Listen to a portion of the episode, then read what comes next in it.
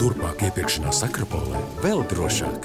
Tagad pie ieejām tevi sagaida bezkontakta roku dezinfekcijas aparāts.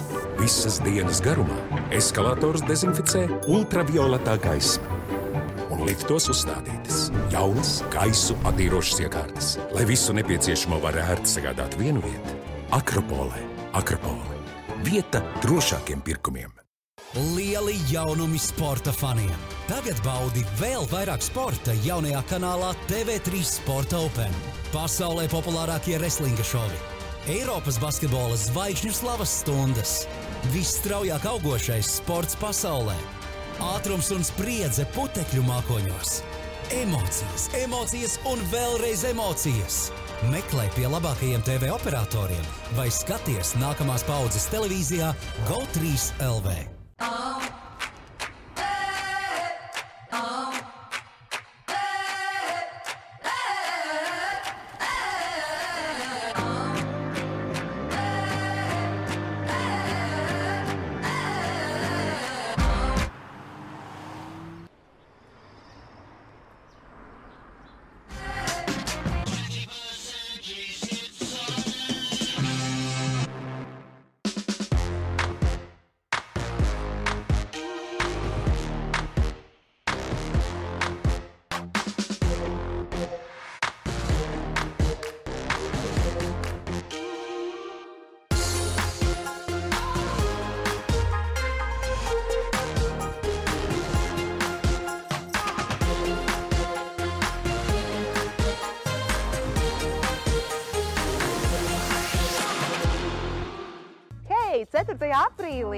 Akropola svin savu divu gadu jubileju.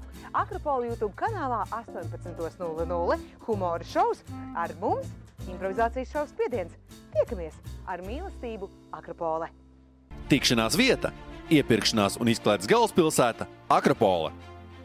Raidījumu atbalsta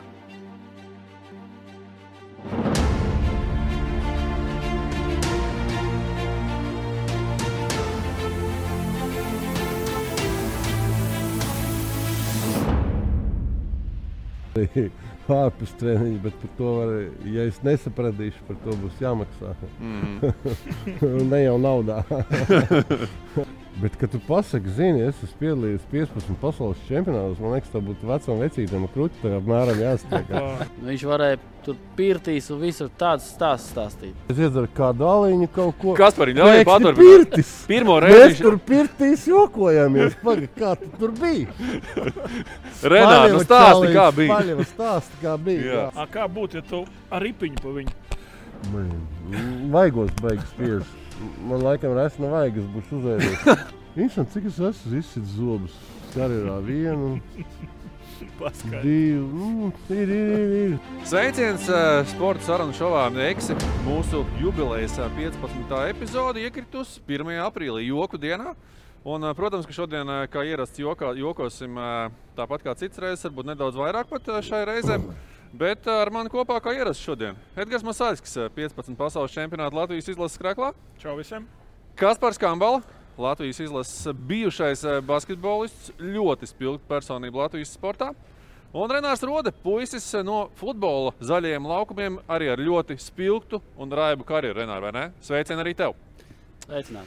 Kolēģi, skatīšos šeit uz, kā saka, tumšākajos eh, apģērbā tērptiem- tērptiem vīriem, vai ne? Visi Protams, arī tu, jā. Bet eh, mums ir jubilārs. Mums ir jubilārs, mums bija jubilārs, un eh, Edgars nosvinēja savu jubileju vakar. Edgars, 41. dzimšanas diena, vai ne? Apsveiksim. Un ar aplausiem, vai ne? Protams, ar aplausiem, vai ne? Eģi, un, Es- protams, Es esmu no tiem, jā, kuriem, kuriem divu gadu pēc kārtas nav bijis uh, baļķis. vai ne? Nu, te šogad, kā saka, tā ritīgi, ja? Nākošais gads, arī Nā, labi, šogad labi. jau atkal garām viss bija. Sapratu. Nu, tādas uh, mierīgas U. svinības tev, protams, arī no Akropols, vai ne? 50 eiro dāvana kartīte. Super, paldies. Akropola mūs turpina mīlēt, vai ne? Jā, super, paldies. Iepriekšējā reizē. Akropolē. Jā, tieši tā. Un, nu, protams, arī mūsu draugs Douglas. Sveic arī tevi. Ar bučām no Vai nu- Douglasa. Tev vai, vai, vai, vai, vai tev vai sieviņai, bet jebkurā Ok. gadījumā, nu, Douglas meitenes sūta tev arī kvēls Edgar. Tā kā, nu, tu esi iepaticies arī viņām. Jā, iet atpakaļ jānodod. Vai ne? Tā kā būs, būs jānoiet atpakaļ, vai ne? Pēc- super, paldies. Paldies Duglasam arī. Tieši tā. Par uh, jubilejām un svētkiem turpinot, tad uh, divu gadu jubileju, 4. aprīlī svin uh, iepirkšanās izklaides uh, galvaspilsēta Akropola, kur mēs viesojamies jau otro sezonu.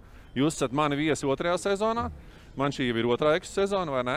Un, uh, jā, Akropola tātad aicina visus uh, attālināti uh, svinēt šo divu gadu jubileju 4. aprīlī.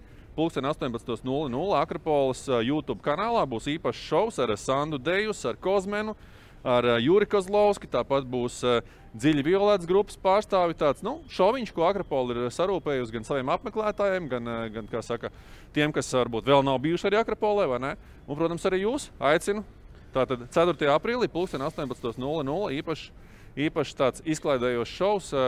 Laipni lūgt, 18.00. Tā kā tā. Tā kā tā. Uh, jā, par ko runāsim šodien, kolēģi? Ar ko sāksim? Eģa, es jau pieminēju 1. aprīli. Nu, 1. aprīlī kāds cits es varu pastāstīt. ok, tu pastāstīsi par to. Būs, Es, būs jā, skaist, skaistas kaut kādas un stilīgās lietas, kas ir sportā vispār. ļoti Kam labi. Stils kam un modes sportā. ka- Kam tur jā, zaļas ķēdes, viena zaļa, viena oranža. Ķiveres, protams, hokeja daž, dažādas vārdsargiem un, un, un uh, basketbolā, man liekas, tetovējumi ļoti rotā. Arī, arī tur kaut kāds Nu, tagad- tagad- stils ir. Un, Tagad, un, jā, tā. bet, eh, kad es spēlēju, piemēram, Amerikā Universitātē, es biju viens no retiem baltiem, kas vispār bija tetovējums. Bija ļoti reti. Laika mainās. Laika mainās, jā. Tā ir labi. Stils un mode. Tā tad, jā, kas par nu, tu esi liels jokotājs, vai ne? Gan par dzīvi, gan kā saka. Oh, es nezinu, es beigu nopietni uztveru. Tu visu nopietni uztver, jā? Okay, Ļoti. nu, ar tevi tad jokot nevar. vai ne? Nē, Bet, zini, kā mēs parunāsim varbūt par to, kā komandas biedri ar tevi ir jokojuši un varbūt kāpēc viņi to šobrīd nožēlo. Jau, ne? nevajag jokot. Zini, es varu pateikt, kā ej, es varu pastāstīt, arī pastāstīšu dažādas epizodes, bet man beigas neizjokoja. Jā? Nē, nē. Un nezinu, kāpēc, vai ne? Labi, Renāra izslēgšanas spēles šobrīd ir sākušās dažādos komandas sporta veidos, un uh, sava laukuma priekšrocības ir aktuāla lieta, vai ne? Sportā. Jā. Tā būs mūsu trešā Tā tēma. mēs varam samainīties. Mierīgi. Mēs par Vietām tā kā, jokošanu, Es pa savu laukumu priekšrocību. Ideāli. Tad Renārs jokos, tu stāstīsi par savu. Mēģināšu, vai ne? jā, jokot. Nu, skaidrs. Ķeramies klāt, kolēģi. Un, sākam mēs, protams, 1. ap- 1. aprīlī sākam ar, ar, ar jokiem. Un, un te, ir, te ir loģiski, jo nu, skaidrs, ka sportisti ir jokotāji. Un, viņiem patīk pajokot pašiem, pa, patīk izjokot komandas biedrus, patīk no šiem arī. Treneris nedaudz pakaitināt, saprot, ka Kaspars tulītās celsies kājās. Tu jau sāc izģērbties. Uf, super, Kaspari. Viņiem palika karsti. Jā, vienkārši tā mēs ņemam un izģērbamies. Tā, tas, tā tas arī, protams, eksos, Nu. eksos gados. Jā, tieši tā. Akropolē vienmēr ir tāpēc jau uh, es novilku, ka Akropolē ir ļoti jauki, silti un komfortabli un uh, nav jāsalst. Tieši tā. Nu, plus vēl gaismas silda. Tieši Tā otrā saulē. Uh, kolēģi, jā, par jokiem. Kā, kā esat izjokoti varbūt tādas spilgtākās epizodes no jūsu karjerām? Renāri, es ļaušu tev kā lielākajam jokotājam uh, iesākt, jo nu, tu esi liels jokotājs. Nu, pieņemsim, ka Jā. mēs esam. Bet, um, es nezinu, baigi, baigie tādi gadījumi nav bijuši. Vis, Vistrakākais, vai pat nezinu, tas visnormālākais, un, un, un kas parasti piemīt, kas ir, jā, kad pasakā kādam, tevi treneris gaida treneru istabā. Jā, tas ir tas, kad piemēram, jā, pie, pie, tur, pie Jāņa, Jāni, tev gaida treneris istabā. Jā, pie, ja pie Starkauta vispār negribējās tikai iet. Un tad tu aizej pie trenera un uzprasa, тренер, а почему вы звали меня? Viņš saka, что?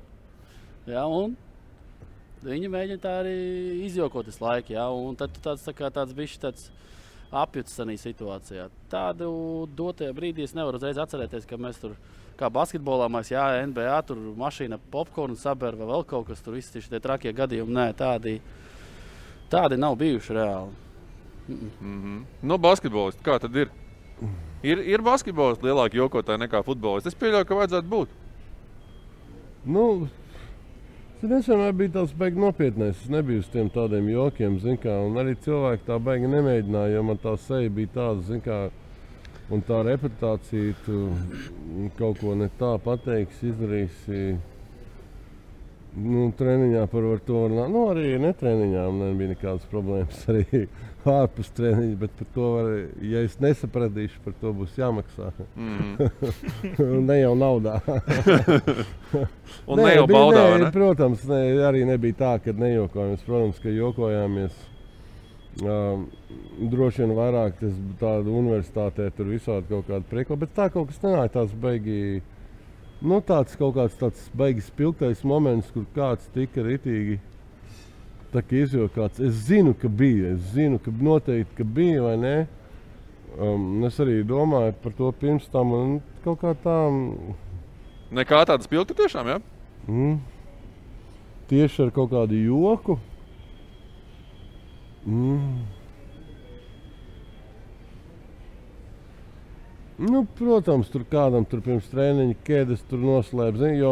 Mums jau tā, ka, nu, kad spēlē labā, laba līmeņa komandās, tev ir visas drēbes saliktas, salocītas un noliktas. Nu, tad tur kādam tur noslēpj ķēdes vai nē, vai tur mašīnas sācis. Nu, kaut ko tādu, kaut kā tādas Jā, jā, lietas. vai bet nu, tas ir tas, jebkurā gadījumā. Ir. Jā, jā, un tu, tu vari redzēt, ka šaus uh, viss lēnām. Mēs tur ģērbamies, un tad tas skaties speciāli tūlīt jāiet uz lauku. Mēs nu, labi devamies ejam, palikšu divas minūtes. Un saprotu, ka šau vēl nav kurš paņēma ķēdes. Nu, tās nekas tāds beigas, tās. Tas tās beigas smieklīgais. Bet, nu, parasti ir tādi, ir tādi droši vien, kurus izjoko vairāk. Ne? Tādi Nu, klien, kādi klienti. Ja? stulbi jociņi varbūt. Man, es nezinu, man labāk patika nevis izjokot, bet kādu tur vienmēr man komandā bija kāds savs jaunais, kas tur.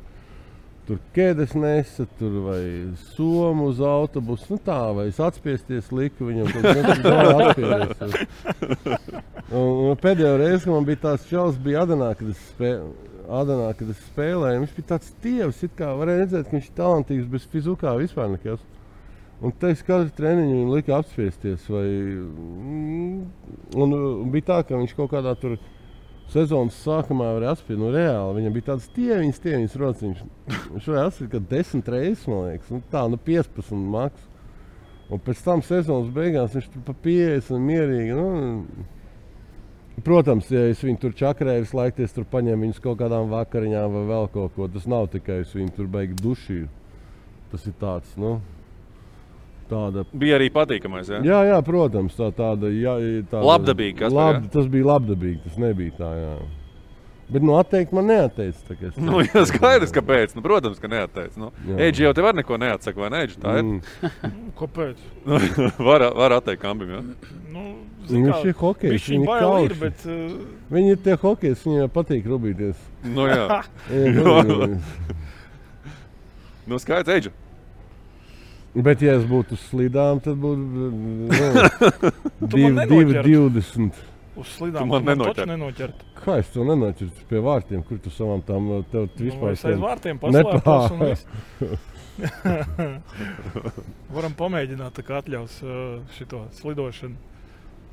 Nu, es, die, die, es, es domāju, uz slidām, ja es būtu slidojis, nu, es būtu hokejs, tad būtu. Ā, nu jā, tad, tad, tad būtu grūti. jā. Tad būtu. Rokas tev jā, jā, tagad, tagad, nē, nē, tā, ko es to tagad? Nu, labi, Kaspars jau pēc dabas ir miermīlīgs. Es esmu ļoti. Miermīlīgs. Eģi, jo, joki, hokeja, hokeja laukumā, hokeja ģērbtuvē. Uh, Kā tu pats esi izjokots varbūt? Es tā baigi neatceros, ka es būtu pats baigi izjokots. Es pats sevi esmu izjokojis. Tas gan, jā, es aizbraucu vienreiz uz izlasi ar divām labajām slidām. Es nezinu, varbūt jau kādā epizodē es stāstīju. Un tad, kad jāiet uz treniņu, un, un, un tu saproti to, ka vienu labo tu uzvelc un skaties, un nesaproti, kā tā var būt, ka ir vēl viena labā slida. Nu, man bija divi pāri. Viena, nu, Tas nebija pēc kaut kādas, varbūt, dzimšanas dienas. nē, no, Nē, nē, nē, nē. Tas bija viss normāli. Gatavojamies pasaules čempionātam kaut kad sen. Bet nu, jā, tas bija tā, ka es pats sev izjokoju, dabūju izlaist to treniņu, tad man amatieri kaut kādi iedeva savas slides, un tad es tur bērnu tās. Izlases treniņš. tas. Klausies, Edž, bet kaut pieņemsim tev tādu dzimšanas dienu, tā liekas nedaudz aizdomājies par to tavu dzīvi, lai gan es esmu nedaudz vecāks par tevīm. Bet, kad tu pasaki, zini, es esmu piedalījies 15 pasaules čempionātos, man liekas, tā būtu vecam vecītam tā apmēram jāsaka. Protams, to neiedomājies, ka pasaules čempionāts ir katru gadu vai ne tā 15 pasaules čempionāts. Nu, bet viņš jau arī mācīja katru pavasari. Tas arī ir Nu, jāatzīst. zvana līdz zvanam, jāsaka. Nē, nu, jā, zvanam. bet es vienkārši nu, ja kādam pateiktu, piemēram, futbolā pateikt 15 pasaules čempionātos, ir nereāli. nereāli, Tev- nereāli. Nu, zini, kā ot kādam tur, tādam cilvēkam, kas nav sāk- tik Maksim, daudz, maksimums vai ir ne? piecas bijušas. Nu, tādam vidēji, kas nezina neko daudz par hokeju, vai ne? Vai es 15 pasaules, cik tev gadu 41 nevar būt. Nu, un viņš jau arī nespēlē. Cik tu nespēlē? Trīs sezonas. Ja? Viņš tā bija ceturtā. Ceturtā jau. Nu, jā, nu, jā. Ir jau laiciņš pagājis. Ir jau laiciņš pagājis. Jā. Es tā skatos tam ķiverēm un domāju, jā, ot, ot, bija laika. Mm. Labi, par, par ķiverēm mēs paspēsim vēl. Jā, Ā, par, par, par jociņiem? Jā, Nu, ot, nu, tad es tā sevi izjokoju. Bet, uh, tam ķiverē tur nav ielicis kaut kādu šampūnu, vai tas būtu forši, vai ķiverē varētu būt. Tur kaut ko Nē. tur ielikt, uzliek galvā. un- Ah, nu, nometnēs bija kaut kādi, zini, tie, kaut kādi, tie kādi jau visiem tie ar kaut kādām tur zopastām. Tur, nu, jā, jā, jā. Nu, nu, Nē, nu. ķiveres zina, ko darīja īstenībā.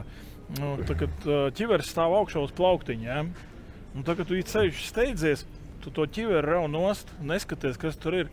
Un tur mēdz džeki ielikt, piemēram, nu, glāzīt ar ūdeni. Mm. Rauj ķiveri nost un tev uzgāžās tur 0,3 Jā, nu, glāzi virsū ar ūdeni. Īsti pirms iešanas laukumā. vai jā, vai nu, hokeja nu jau var atvērt augšējo galu un tur iekšā tukšums tagad modernējās. Nu, Tur ūdeni liekš. Pielēja ūdeni. Nu, kāds var aliņu ieliet iekšā? Ar nu, ne jau, lai padzertos. Nu, bet, tu smīļā ap klausies. Joka, joka Tu pēc. ielēji aliņu, tev poha, tu slido. Attaisno. Tā kā no tā raga. Jā. Jāpāriet uz hokeju. No, jā. Kas ir vēl hokeja? Es zinu, ka līmē uz slidām, uz asmeņiem kaut ko, bet tas laikam cietsirdīgi, riktīgi. Ja? jā, jo baigi grūti. Nu, es esmu redzējis arī jā, uzlīmēt caurspīdīgo skoču. Un uh, nu, tie pirmie soļi, kamēr tu pārplēsi skoču, Garšļauks tas ir nu, garšļauks. Tu, nu, kā uz neasām slidām, bet pēc tam grūti nokasīt to skoču nost. Aha, aha. Ā, Pa līmēšanu Tagad atceros tā jaunībā. darīt. Nē, tā nevajag darīt. Jaunībā Džeki bija izdomājuši uztaisīt uzlīmi, trenerim uzlīmēja uz aizmugurējā bumperi. Aklais pie stūres. Cilvēks brauc. Kurš viss- treneris ciet? Ne, nevar teikt, laikam, es nezinu. Bet eh, nu, kaut kādas tādas joks, eh, nu, kas vēl tāds interesants varētu būt. Nu, kaut vai tajā pašā dīnāmo džekā akstās brauc izbraukumā. Nu, kāds iemet iekšā šo svaru ripu 15 kg kādam somam. Somā. Jā, nu, džeks staipa līdzi visu izbraukumu. Kāpēc tik smaga soma?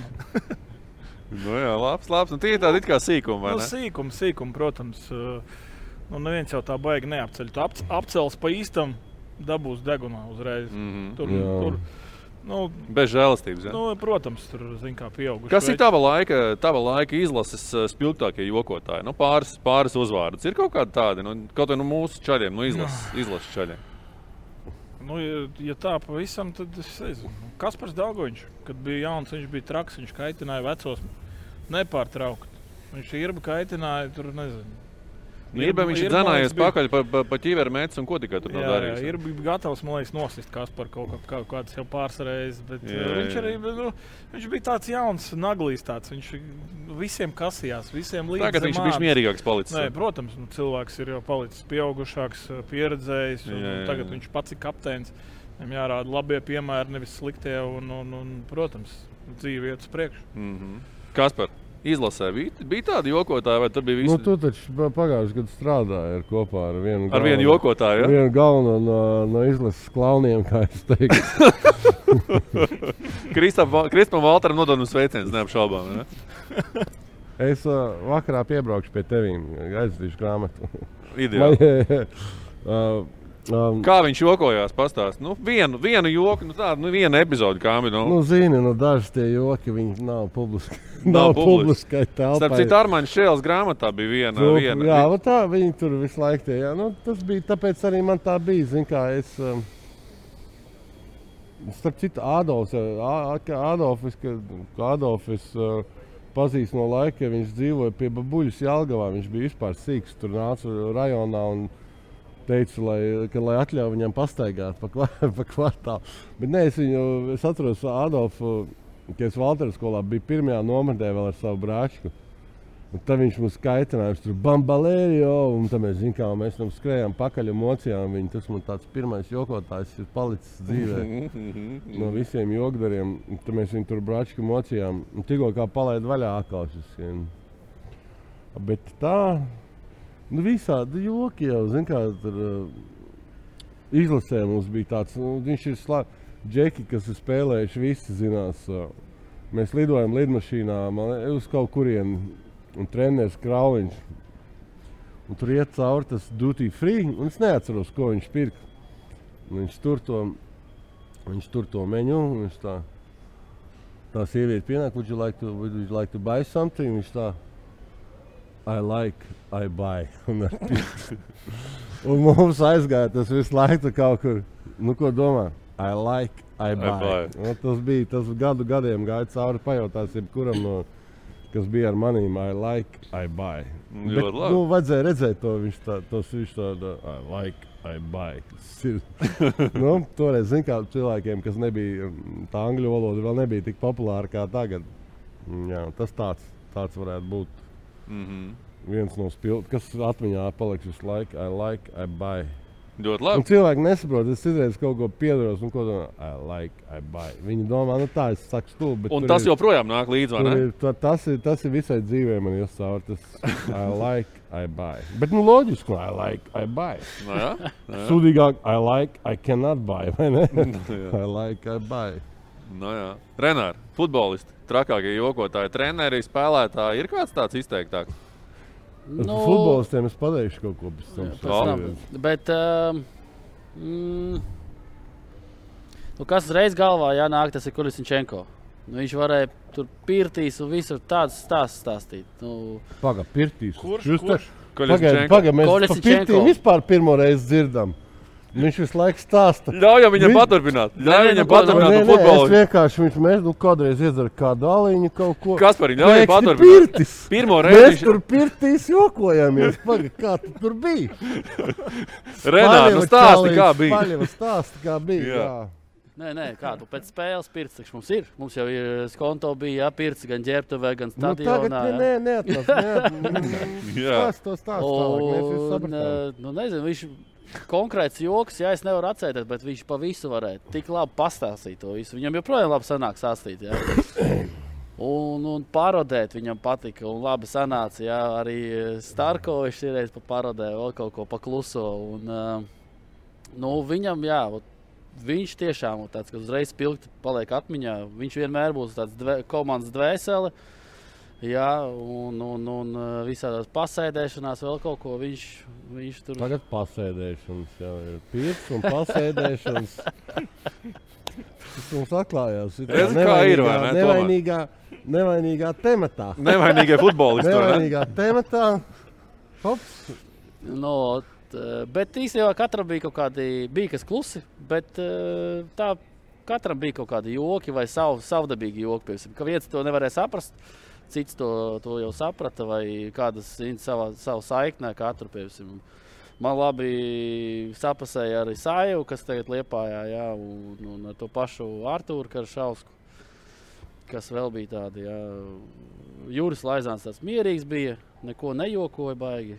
Un, un, un, un tā kaut kāda sav, savdabīga joka arī bija Dubram, tā rāsa un tāda. Jā, Ā, vēl interesants tāds, viņš pat nemēģināja jokot, bet viņam sanāca jokot uh, Kovaļovs Andrejs, kas ir tagad Daugopilī. Viņam tāda savdabīga joka, viņš tur no Daugopils nāk, un viņam tas tāds, es pat nevaru saprast, kas Lau- joki, jā? nu, joki. Bieži viņš saka, ja kaut kas, uh, viņš to nesaka kā joku, bet manā skatījumā man liekas, ka bezsakars Tas izklausās smieklīgi. Piemēram, jā, viņš saka, nevis, piemēram, jā, tas ir stabils, jā, tā un tā. Piemēram, mēs tā pasakām, jā, vai tas būs noteikti. Viņš pasaka, betons. Vienkārši. Tas, tas ir betons, piemēram. Jā, un tad sākumā es nesapratu, domāju, ko viņš runā vispār. Pēc tam es sapratu, ja viņam šie visi tādi. Viņš toreiz te uz, nu, nosauca par jūs, jūs Renāri, jā, padomājiet, ko jūs darat apmēram. Jā, bet mēs esam čomi. tad tu ņem un saproti, ko viņš tur do- domā. Bet viņam, jā, viņam tāda savādāka humora izjūta vispār. Mhm. Treneri ir kaut kādi arī bijuši, varbūt nezinu, tādi kolorītie, kas ir, ir tādi, nu, nezinu, varbūt visu laiku anekdotas stāsta. Es nezinu, tur autobusā vai, vai, vai, vai tur sapulcē joko. Vai. Man Vegasā, kad es gāju universitātē, es tad atceros, biju tur vienmēr ar, ar asistentiem pārsvarā vienmēr tur kaut kādas joks un tā. Un, nu, viņi tā tur, piemēram, mēs jau esam rezervētāki kā latvieši. Tur te universitātē spēlē basīt. Viņi ir brīvāki, vai ne? Visu laiku tur mēģina jokoties, visu laiku ākstās, visu laiku. Nu, man, man no sākuma, kad es aizbraucu uz Ameriku, likās tā, nu, nenopietni. Bet džeki nāk trenēties, kaut ko jokojās. Bet nē, viņiem vienkārši tāds stils. Kad strādā, tad strādā nopietni. Un, un, bet, bet jā, jokojās visu laiku. Tur, nu, Non-stop, bet tā, nu, kaut kādu tādu momentu, grūti, kā tādu. Mm. Ir īrijā. Kaut ko visu laiku piedūrās. jā. Īrijā tieši treneris asistents. Viņš tāds arī draudzīgs, foršs, tāds jautrs. Un viņam pirms pašas spēles kāds pa klusojumu sēdām, jā, pi- pirms spēles pusdienas. Un viņam piparus, visu čili, vienkārši visu pēc kārtas samet iekšā. Viņš tur samais pēc tam, un vēl filmēja čaļu un iemet pēc tam čatā. Viņš tur mēģina, mēģina, nesaprot, var redzēt pēc sejas, nesaprot cilvēks, kas notiek. Viņš tikai pūš to gaisu, lai tikai mierīgāks paliek. Pēc tam paskatās čaļi, visi zviedzi. Okay. Tad pret treneru tā bija, to es atceros. Jā. Labi, labi. labi Ko, kad- ko tu teici par futbolistiem? Tu gribēji paturpināt kaut ko? Vai À, es, es, es, man nav nekāds, nu, tā es neesmu bijis tādā futbola atmosfērā. Bet, kad es spēlēju Real Madridē, mm, mums tur bija kaut kādi pāris pasākumi ar, ar, ar tiem spēlētājiem. Tur. Man liekas, ka viņi tā, tādas meitenes tur knakstījās kaut kur un likās tā jocīgas. Tā domāju, blin, kaut ko tur bakstās, kaut ko tur domāju, viņi ir tādi maziņi. Viņi salīdzinās, kā basketbola komanda. Tur Bekams kaut ko savā balstiņā, tur, zin kā, tur kaut kāds tur gutīt, tur, zin kā, es domāju, blin, es nekā nesaprotu. Domāju, Renāri, ja, kādu iespēju atstāja ja, Un futbolists. Es Ja? domāju, blīn, es tur, viņi tur sēž kaut ko, viens tur hoja, es tur uh, stāstu tur kaut kādas pieredzes, es tur savu Ferrari ietriecos, tur, uh, nu, braucot uz trūklu, es domāju, blīn, kā tur, vai es atvainojos? Var teikt, ja? Es domāju, kā tur var ietriekties. Es esmu mierīgi kaut kādā Jaguārā, tur tunelī uz 200 lidoju iekšā, tur palēkdamies. Tā Es nezinu, man, man viņa likās, nu, tie futbola spēļi. Tu esi citādāks. Tur vēl es dažus pazīstu, vai ne futbolistus. Bet uh, tas iespējas man likās tāds, pirmais, ko es padomāju, mēs tur stāvam, kaut ko gaidām, tur vēl. Mēs esam basketbolisti, viņi tur futbolisti, viņi tur kaut kā knakstās. kaut Bet tu jau tur- nebija viņiem pirtī. Es nebiju ar viņiem pirtī. Varbūt šitās- labi, ka nebija. Pēc nebija. bakstīšanās un bakstīšanās, kā es tā, es pāris reizes biju kādā klubā. Bet tā, kad viņi bija kopā, tā komanda man likās, man tā, katram jau man likās tās kaut kā tā, kad meitenes tur kopā. Un varbūt tikai viņi tādi bija, vai ne? Jo tur bija tas gutī, viņš tāds, nu, Guti. Bek, nu Bekams, tur, kas tur vēl tur ir. Zidāns man liekas, nerunāja, jo viņš tikai runāja savā valodā. Nevarēja runāt. Čau! Čau. Jā, jā, Viņi jau runā franciski. jā, jā, protams, nekādā citā. Mm. Nu, nezinu, Ronaldo vairāk gulēja, tur mums bija kaut kā jābrauc. un, karač. Bet tā kaut kādā. Jā. Ļoti labi atkāpja Kaspars par futbolistiem. Pirmie iespējas, ja Edgars, par, par treneriem. Nos, noslēdz, uz, pieliec punktu šai tēmai ar spilgtu, spilgtu stāstu par Juliju Šupleru. Pieņemsim. Ah, Ne? Nu, viņam jau tās frāzes bija vienkārši. Nu, jā, es tāpēc arī nu, iedomājos. Nu, tur, nezinu. Bez iekšām, ja? Nu, kanādieši viņam bija kanādienci. Nu, viņš tur, viņi tur ar viņiem runā, tur kanādienci un viss. Nu, tu viņam nevar iestāstīt, ka ir kanādiens un, un, un kanādieši. Nē, viņš ir kanādienci vai tur. Nu, tur čaļi, just play hockey. Pēkšņi zini, zapulcis pilnā nopietnībā iet čaļi, just play hockey. Mm Mhm. -hmm. nu, kaut kāds nu, frāzes viņam, tas, tas akcents, protams, no tās Slovākijas um, cilvēks gados, angļu valodā. Nu, Mhm. Savu savu, teiksim, Oh, jā, ir bijuši tā, bet, arī. uh, bet, bet, bet nu, tā, nu, viņš jau tāds vienmēr tāds vairāk vai mazāk bija pozitīvs vecs. Jā, smaidīgs, Viņš, vienmēr kolorītais. Nu, labi, tur tās baigā, baigie joki jau nebija, bet nu, šur tur kaut kāds joks arī pa sievām, pa vēl pa kaut ko. Nu, tāds, zin tā no galvas, tev tādu nepateikšu. Un, un, un tāda diezgan brīva atmosfēra, teiksim, tā vienmēr ar viņu bija. Mhm, mhm. Un, un tad tu aizbrauc nezinu, uz kaut kādu Krieviju, un tu tur staigā, un tu zini, ka tu smaidīt nedrīkst, neko nedrīkst. Un Man liekas, jā, sorry. sorry. viss es pabeidzu. Sorry, tu tev, zin, kā bija dzimšanas diena, es vēl negribu jauties. zini kā. Tas ir galvenais vēl joprojām. Pak, pak, Nu, tas jau bija vakar. Nu, bet nu, tev ir tā aura, jubilāra vēl. Joprojām. Nu, Oh tu, God. ne jau, ne jau vakar, un tu, nu, jubilārs, svarīgi vecīt. Es nē, nē, nē, es nevaru. Es, runāju, nu, Caur masku jau es neiet. tev vakardien neredzēju, zinu, kā tagad šodien. Vai ne? Bet, uh, um, mm, jā, ir bijušas komandas, kur treneris mēģina runāt angliski un vienkārši sēdi un, un dažas frāzes, ko pasakā, vienkārši liekas. Tu nezini, vai smieties vai raudāt. Tu saproti, ka tie amerikāņi skatās uz viņu un vispār nesaprot, kas tagad notiek. Um, Kaut ko vēl gribēju teikt, un pilnībā aizmirsu. Pagaid, tad, ja tu neatceries, tad es pateikšu. Es Jā. dzirdēju, viens basketbola treneris nesen uh, treneris angliski Jā, runāja pārtraukumā. Beidzās ar B katrs teikums. Ne, neredzēji? to? Nē, nē. Tas bija skarbs minūtes pārtraukums. Tas bija labs. Tur bija no sākuma angliski iesākās. Mm. Tad kaut kāds latviešu vārds, angliski ar F, un tad beigās krievu B. À, tagad es sapratu, Nu, tas, ko, tas, tas. ko es gribēju teikt. Tu O, teici, redz, es tev tu- uzvedu, Jā, tu, paldies. tu, jā, mums, protams, kāds mums ir sadarbība.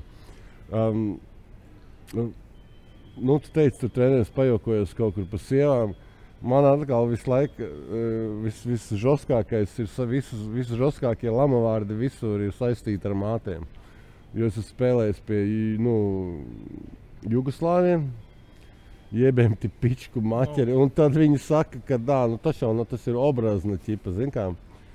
Un tad, kad spēlēja Real, Real Madrid, un mums tas treneris, viņš tā kaut kas galīgi notika. Viņš nosūdzās svilpums tā. Me cago un tu puta madre. Un jo viņš dusmīgāks, jo viņš to tā lēnāk vilka. Nu, Ko tas nozīmē? Labi, es esmu uz tavas mātes. Nu, mēs tad Nu, apmēram. Bet skatītājiem. Bet te jau bija laba, te jau nav laba vārdi. Es kā uz tavas mātes ielas meitas. un Nu tā, lai, lai, lai. Tā kā man tām, tiem, tiem treneriem, tiem, ā, tu pateici sievām, es Nē, reiz hokejā tā atceros. nelamā. Tur ir vairāk tā pajoko par kaut ko. Viņi Nē. vairāk tie treneri paši par savām sievām, sievām man liekas, paņird. Ā, Tajā laikā vēl. jā, ok. Tagad es esmu treneris, es liekas, tā nejokoju vairāk. Bet tur Jā. viņi vienkārši baidās, varbūt jokot par hokeja, par hokeja sievām. Ne? Nu, tur, nu, jā. Nu, nē, nu, tur jau nav tādi vārdi. Nu, protams. Tur, Un saprot, viņš jau arī nesaka par konkrētu tie treneri. Viņš nesaka par konkrētu kādu. Viņš jau nesaka tipa tev, bet zin kā, ka tu visu laiku to dzirdi, tu liekas. Nu, saprot, laikam nav citu frāzi. No, jā, no, jā. Kā viņš citreiz to pasakā, tu pilnīgi redzi, ka tas viņš izliek tur. Nu, nu, ja viņš to neteikt, man liekas, viņš uzsprāgtu. Mm. Nu, viņam, tas, tas bija, viņam bija vajadzīgs. Nu, ko, kolēģi, 1. aprīlis mums tas prāts uz jokiem baigi nenesās, es tā jūtu, vai ne? Bet eh, mēs pēc brīža paturpināsim ar, manuprāt, arī interesantu lietu stilu un modi sportā, vai ne?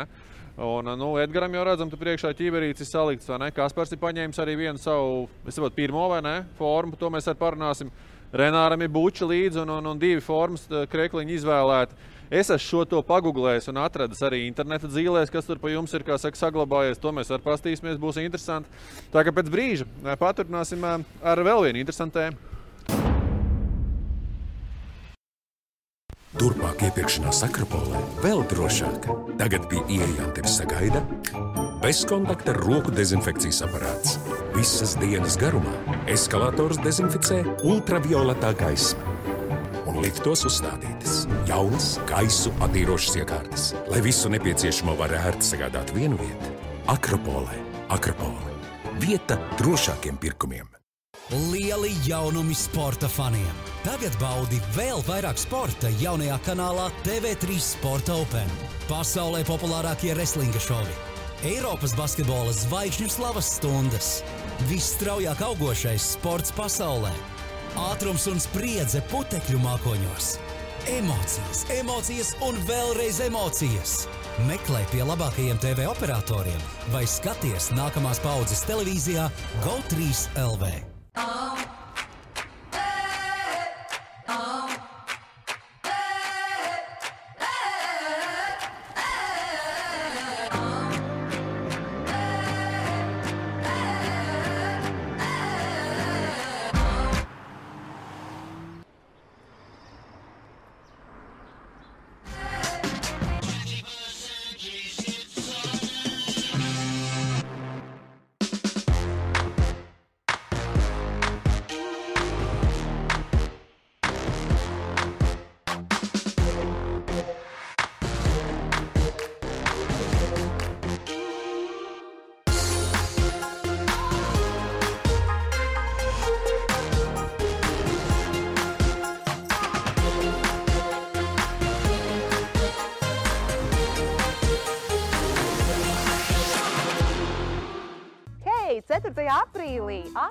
Akropola svin savu divu gadu jubileju.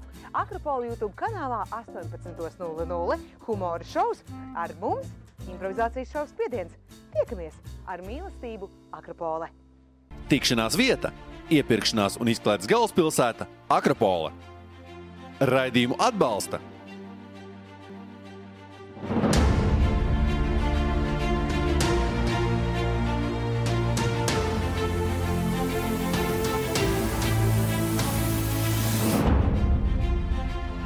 Sports sarunu šova Eksi 15. epizode turpinās un turpinām mēs ar raidījumu otro tēmu par eh, stilu un modi sportistu mm, dzīvēs. Un jāsaka tā, ka mēs eh, sadarbībā ar eh, mūsu mājvietu Akropolu esam sagatavojuši nelielu mm, video arī ar šo kungu iesaisti, vai ne? Un šobrīd es ievadot šo tēmu aicināšu pastīties mums kopīgi šo video uz ekrāna. Kas tad mums ir sanācis par stilu un modi, kolēģi?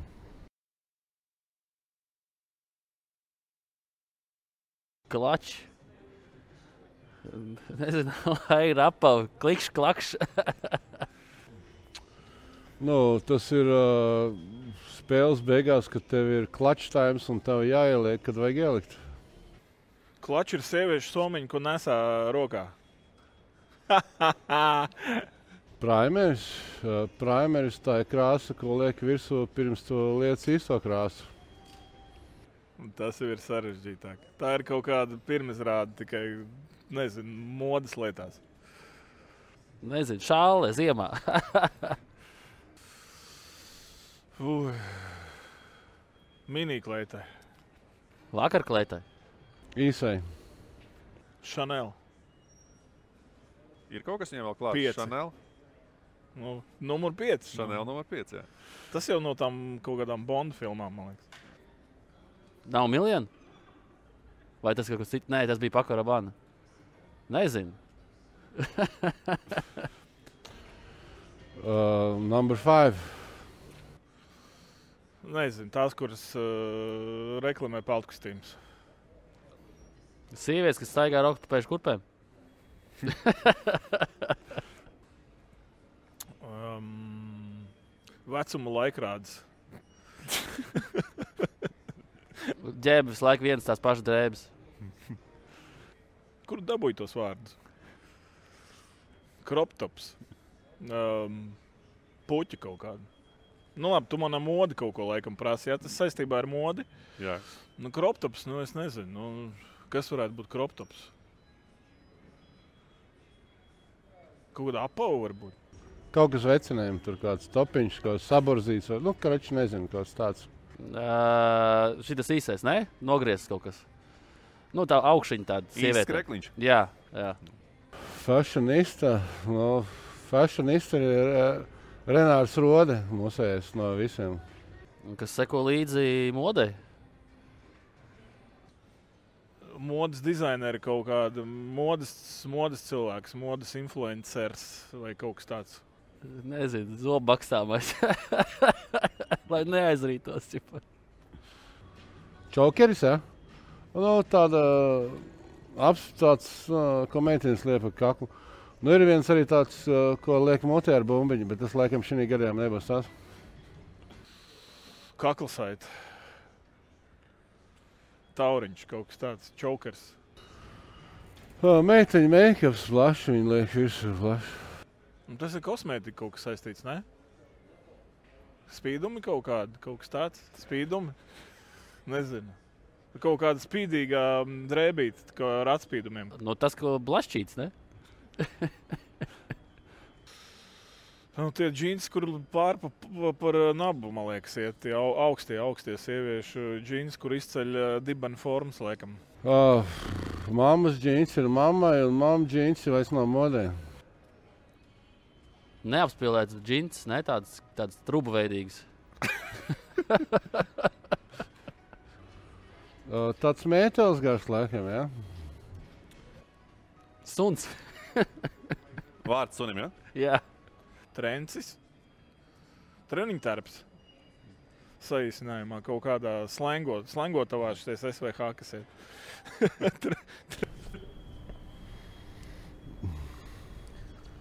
Izskatās, Nu, lūk, tā, kolēģi. Es diezgan, diezgan zinoši, manuprāt, jūs esat. No Man liekas, ka es biju zinošs. Tu biji zinošākais, neapšaubām. Jā, jā, jā, jā. Tas skaidrs. Uh, stils un mode sportistu dzīvē, nu, tas ir arī būtisks lieta gan laukumā, gan ārpus laukuma. Nu, skaidrs, ka laukumā mēs te redzam, vai ne? Ķiberī ceļam mēs noteikti pastāstīs, bet ārpus laukuma, nu, kambi tavā, tavā saka, dzīvē, nu, tie blingi tā sauktam, jā, arī bijuši daudz? Jā, jaunībā man bija ļoti daudz juvelieru, visādi izstrādājumi ar, ar brīvīkiem. Tur kā es spēlēju universitātē, Amerikā. Tas viss tas tāds. Tā kustība bija tāda modē, basketbolistiem staigāt ar ķēdēm. Tur, jo vairāk pelnīja, jo lielāks, dārgāks pulkstenis, lielāka ķēde, lielāks vēl kaut kas nu, tāds. Bet uh, katrā, katrā valstī bija kaut kas arī interesants, ka katrā valstī, kur tā aizbrauc, tās modes ir savādākas. Tās, nu. uh, bet, protams, uh, tagad uh, mūsu laikā bija vieglāk, ja cilvēki tā, tā, tā, spēlēja, piemēram, nu, spēlēja Eiropā. Tad, Jo tu spēlēji labākā komandā, jo tev uzreiz bija tur kaut kāda gučīga mugursoma, tur dārgs pulkstenis, tur kāda ķēde. Cik bija tev dārgākais pulkstenis tavā karjerā? Mm, Man liekas, 50 tūkstoši. Aha. Jacob de Džūram, viņš bija ar briljantiem. Aha. Jā, bet, tā- un tad, mm, bet tad nu, Eiropieši, piemēram, visi Eiropieši, tu vari redzēt, ka uh, laba komanda tur jau brauc, tur gučī somas, tur dārgi pulksteņi, nu tā viņi iziet cauri tur, nu, mm, visiem tādiem nu, brenda veikliem. Tagad ir mainījies, tagad arī daudz ir, ir dažādas, kas ir dārgas drēbes, viņas nav tādas, nu, viņas ir arī ir ar stilu, jo, ja skatās tādu, nu, ļoti daudz tie brendi, ka, nu, tas bija tā, protams, ka stilīgi, bet mm. tas viss arī daudz bija balstīts uz, uz to vārdu. Um, mm, bet nu, man tagad populāri, man mīļākais ir es to sauc par uzvalku. Treniņu tērps. Man šūja treniņu tērps un, uh, un tas būtībā katru Tev šuja viņus, ja? Jā, jā, jā. Mhm. speciāli šūja. Un, uh, un uh, džinsās vai kaut kā tur satērpies, sapucējies, tur man ir ieraudzījis baigi reti. Bet, uh, nu, es nezinu, stils, stils. Katram jau cik cilvēku, tik dažādi stili. Ne? Mm. Nu, jā. Vienu prasiet Renāram. jā, Renāri, pa futbolistiem. Oh, fu, vai pa fu, pirms tiek pie Renāra. Tūlīt būs kaut Futbolu. Nu, man tikai viens ir par tiem futbolistiem. Nu tas, man tikai viens. Madrids variants. Vecīt, nu, tev vajadzēja tos No, čalīšus. no, no, no, no. Tos saldumiņus visus. nu, viņi visi izstājās vienādi. Visi, tā kā, vai nu no tur Gucci veikala iznācis viens, tur vēl, vēl viss tādi. Nu, man viņi bija pa saldu. Nu, Bet uh, re, viņš tur ne, tu neiedarētos tur. mums.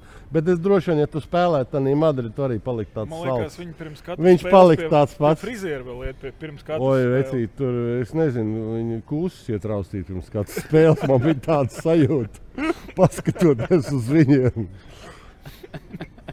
Nu, bet paskatieties, toču, kā viņi tur saģērbušies, ne saģērbušies, safurizējušies tām spēlēm. Nu, vecīt, nu, zini, uz- bet, bet labi, bet uzreiz šitais tev Pielabo, ja? jāpadomā, tas, nu, nu tāds Bekams, nu, viņš ir vispār, nu, pasaules zvaigznes, nu, Raldo Zidāns, zin kā, nu.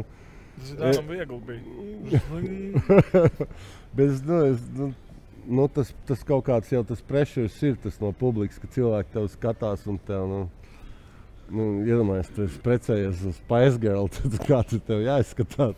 Nu, jā, Tev jā, tur jā. visu laiku ir. Es domāju, ka, ja Renčiks tur tiktu, viņš būtu diezgan līdzīgs. tam. Renāri, Nu, tur- tā, tava, tava, tava, kā saka, tavi laika biedri. Vai, vai? Par to runājot, jā, eh, cik esmu dzirdējis kaut kādos top klubos, viņiem pat uh, nākas ģērbt visādus gučī, visus tos brendus, jo tas tā kā parāda tavu imidžu un tam līdzīgi. Cik es zinu, Nu, es domāju, viņiem nākas ģērbt tikai tad, ja viņiem par to maksā. Tā jau nu, nē, nu. nu, varbūt konkrēti, es nezinu, bet es to dzirdēju, kad, eh, kad ir tā, ka vajag jā, eh, pieskatīt to imidžu tajos klubos, jā, un, un, un Nē, nu, ģērbties. nē, nu jā, mēs arī piemēram, kas spēlējam nu, daudzās komandās, bet Madridē vienmēr bija jā, jāceļ uzvalkos. Nu, Jā. bet um, es, tas nebija. Tas nerunāja Nu, labi, no Renāra frizūras. Nu, vispār Latvijā salīdzinoši viss diezgan mierīgi. Uh, baigi tikai ar atsevišķu gadījumu, jā, piemēram, tam pašam Arthūram, Karašauskas patīk. Jā, ģērbties, stilīgi, forši. Jā. Citiem vispār vienalga, pilnīgi tā kā atnākt. Nezinu. Uh, Čehijā, jā, tur ir daudz, jā, tur kam tam tas frizūrs, kad tik labāks izskatās, apģērbties, jā, tur nezinu, sarkans, viņš ierauga sarkans botas, tāds košs, jā, man jāpērk, tāpēc, ka tas uzreiz izcelsies. Jā. Nu, kur vēl trakāk bija Dienvidāfrika, tur jā, katrs nāca gan rīz vai. Uh, Viņi tur krāsainojas no savas taut, tautas tādos, ja nē, ja, ja par brēni droši vien arī, ne? nē es pieduros, pieduros. Jā, nē, nē. nē, nē. Bet, starp citu, viens, man liekas, ka Latvijā bija, vai tu kura vai kas atnāca tajā baltajā, tajā, tajā pilnīgi visu baltā apģērbies ar to halātu tādu. Es nezinu, viņš man liekas no Nigērijas bija, vai tā, tā mm. reliģija bija tāda, ka viņš atnāca visu. Uh, bet, uh, jā, tādā Dienvidāfrikā viņi ģērbās. Jā, tur viss izplēsts caurumi, vēl kaut kur visādas krāsas. Tur, tur, to, ko tu neredzēsi reāli Eiropā. Tur tā mm. viņiem pat, pat nepadomā par to, kā izskatīsies. Vēl vienkārši ģērbjās. Tā no vienas puses stilīgi, jā, bet uh, iespējams, uh, ienākot jā, Latvijas klubā, kādā kāds, mēs latviešu spēlētāji paskatītos, viņi tā, tā mm, kaut kas pa daudz, jā, mēs tā mierīgāk esam.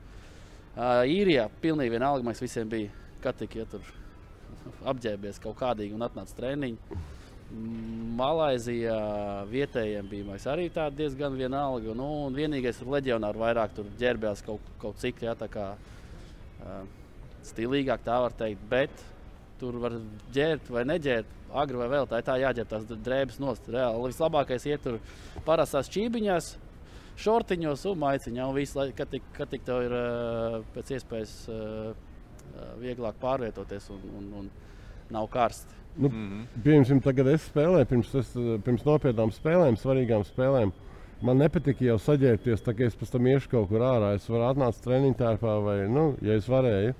Jo man liekas, tad, un es arī nevilku nekādus jūlijā izstrādājumus pirms, nu, pirms spēles, tāpēc, ka man liekas, tas kaut kā man noņem to enerģiju cilvēki vairāk. No, pareiz, pareiz. Un, um, jā, jo es, man liekas, tā, tas parāda, ka es jau tagad pucējos, lai domātu, ko darīt vēlāk. A, kāpēc nu, man ir primārais tā spēle? Padarīt darbiņu vai ne? Tam... Padarīs to darbu. Tas ir vienalga, vai tas būs neliela, ķipa, tur stunda vairāk, man būs jābrauc mājās, vai vēl kaut kas ir tā padomā. Nu, galvenais ir vinēt to spēli. Ja es vinēju to spēli, nu, man būs labāk garstāvokļi, varēšu nobraukt to stundu un darīt nekā jā, jā, nākt ārā. Man citreiz likās pat stulbi, kad um, tu zaudēji spēli un tu nāc ārā un izties ļoti labi kaut kā. Tā kā ķipa, tu kaut kur nu, tā, es nezinu, man tas bija pašam tā. Un, ja runā vēl par stilu, kad es atnācu atpakaļ uh, pēc noraidījuma uz basīti, tad es laikam mainīju frizūras. Man bija tur kaut kāda izbalinātas līnijas, dažādas, un nu, piedūros visu kaut kā. Tiešām matiem, jā? Jā, beidzot, jā. Labi, tetovējumi. Kur, kur, kur tas tu jau teici? Amerika bija laikam jau tas laiks, jā? Tev ir kaut kas jauns, es jau redzu.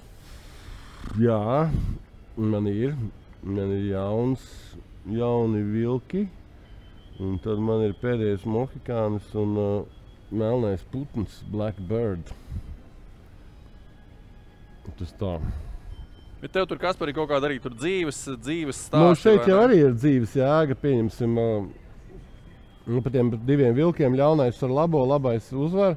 Un vajag tad aiztaisīt, vajadzēja aiztaisīt nedaudz ciet. Nu, nevis nedaudz, bet nu, lai slīdu. Un tā mm, Regīna man jautāja, viņa saka, nu, ko tu domā, vajadzētu kaut kur dabas. Saka, jā, viņa saka, vai Indijāna. Tā, bet, protams, kad es biju mazs, mēs ar Bračku visu laiku spēlējām Indijāņos. Tā ir reāli. Katru vasaru taisījām lokus, šķēpus, tur štās. Ka, galvas rotas, uh, zilasīja. Un mīļākā, protams, grāmata pēdējais mohikāns bija tur visi zvērkāvi. Tur, nu, um, tas virsaicis viņš man neko īsti ne, ne, ne, nesamuzēja tā, tieši tāpēc, ka viņš, man viņš patīk. Viņš bija viens no tādiem um, pirmajiem, kas sāka, kas sāka tirgoties ar eiropiešiem, bet viņš bija ļoti stipri par to, ka uh, nu, lai viņi atcerās, ka viņi ir viesi, ka tā nav viņu zeme un tā mm, tālāk. Mm. Nu, viņš bija tāds, nu, kā teikt, domā, tāds nu, diezgan domājošs un mūsdienīgs. Un, un nu, vispār tas simbolizē kaut kādu mīlestību, mieru, um, kaut kādu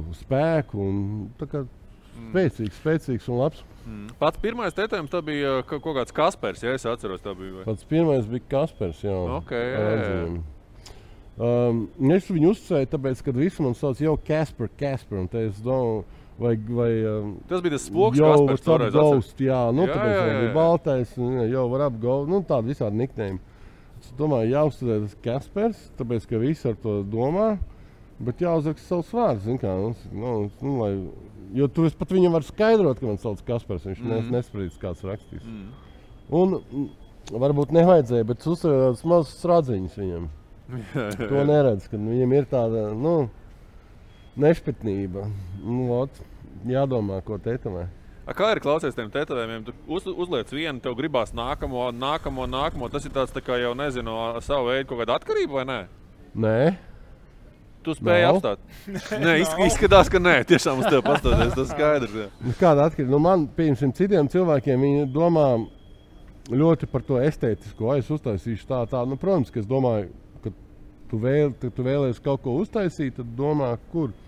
Un arī par estētisko. Un ar tetovējumiem tāpat kā viss dzīvē, viņi attīstīsies. Tev sāk tu redzēs, pirmie tetovējumi vienkāršāki, labāki, labāki, labāki un lielāki. Mm -hmm. Bet man ā, ā, šie divi, šie, nu, jau varētu divās sesijās tas ir taisīts. Uh, nu, tā, tas jau ir pilns, nu, varētu teikt, tas ir pilns slīvs. Tas ir nopietns, uh, nopietns darbs. Jā, un paldies Regīnai, ka viņa ir tik krūta. Un, um, bet es nebiju taisījis tetovējumu, man liekas, šis pirms šī te uh, Turcijā, kad es spēlēju. Nu, 5, 6 gadus atpakaļ. sen, Tas ja? bija sen atpakaļ. Man nav tā, ka es, kad es tagad eju. Un tagad, piemēram, arī es jūtos, ka uh, vienīgais varbūt KKCBD būs kaut kur jāuzsver. Oh, oh. Nu, nē, nu, tāpēc, kad, uh, tas, pal, tas būs jebkurā gadījumā kaut kāds mans dzīves posms. Cerams, ka viņš turpināsies un attīstīsies. Un, nu, tetovējumos ir spēks. Tā kā es uztetovēšu, tad viss aizies vēl labāk. Okay, okay. Tev arī klauvēģi ir tetovējumi. Kas, ko, ko tie simbolizē tur? Um, tiem, kam jāzina, tie zina. Okay, tu negribi stāstīt. Jo arī tā var. Tieši tā. Tieši tā. Tās ir man tādas lietas, ko es. Nu, labi, šitais ir samērā vienkārši cilvēki, kas zina, bet šitais nav vienkārši. Bet uh, tie, kas. Uh, Tie, kam, tiem, kam jāzina, tie zina. Ja? jā, bet uh, man nav svarīgi, lai kāds kaut ko par viņiem domātu un tā tālāk. Man galvenais, lai man pašam patīk. Mm. Es nekad neuztaisīšu savu tetovējumu uz muguras, jo es viņu neredzēšu. Man to nevajag. Es viņu neuztaisīšu tādu, lai nezinu. Tur, Kā cilvēki tur taisa, tur nezinu, ēnkurus kaut kādus vai delfīnus, paņem mm no kataloga.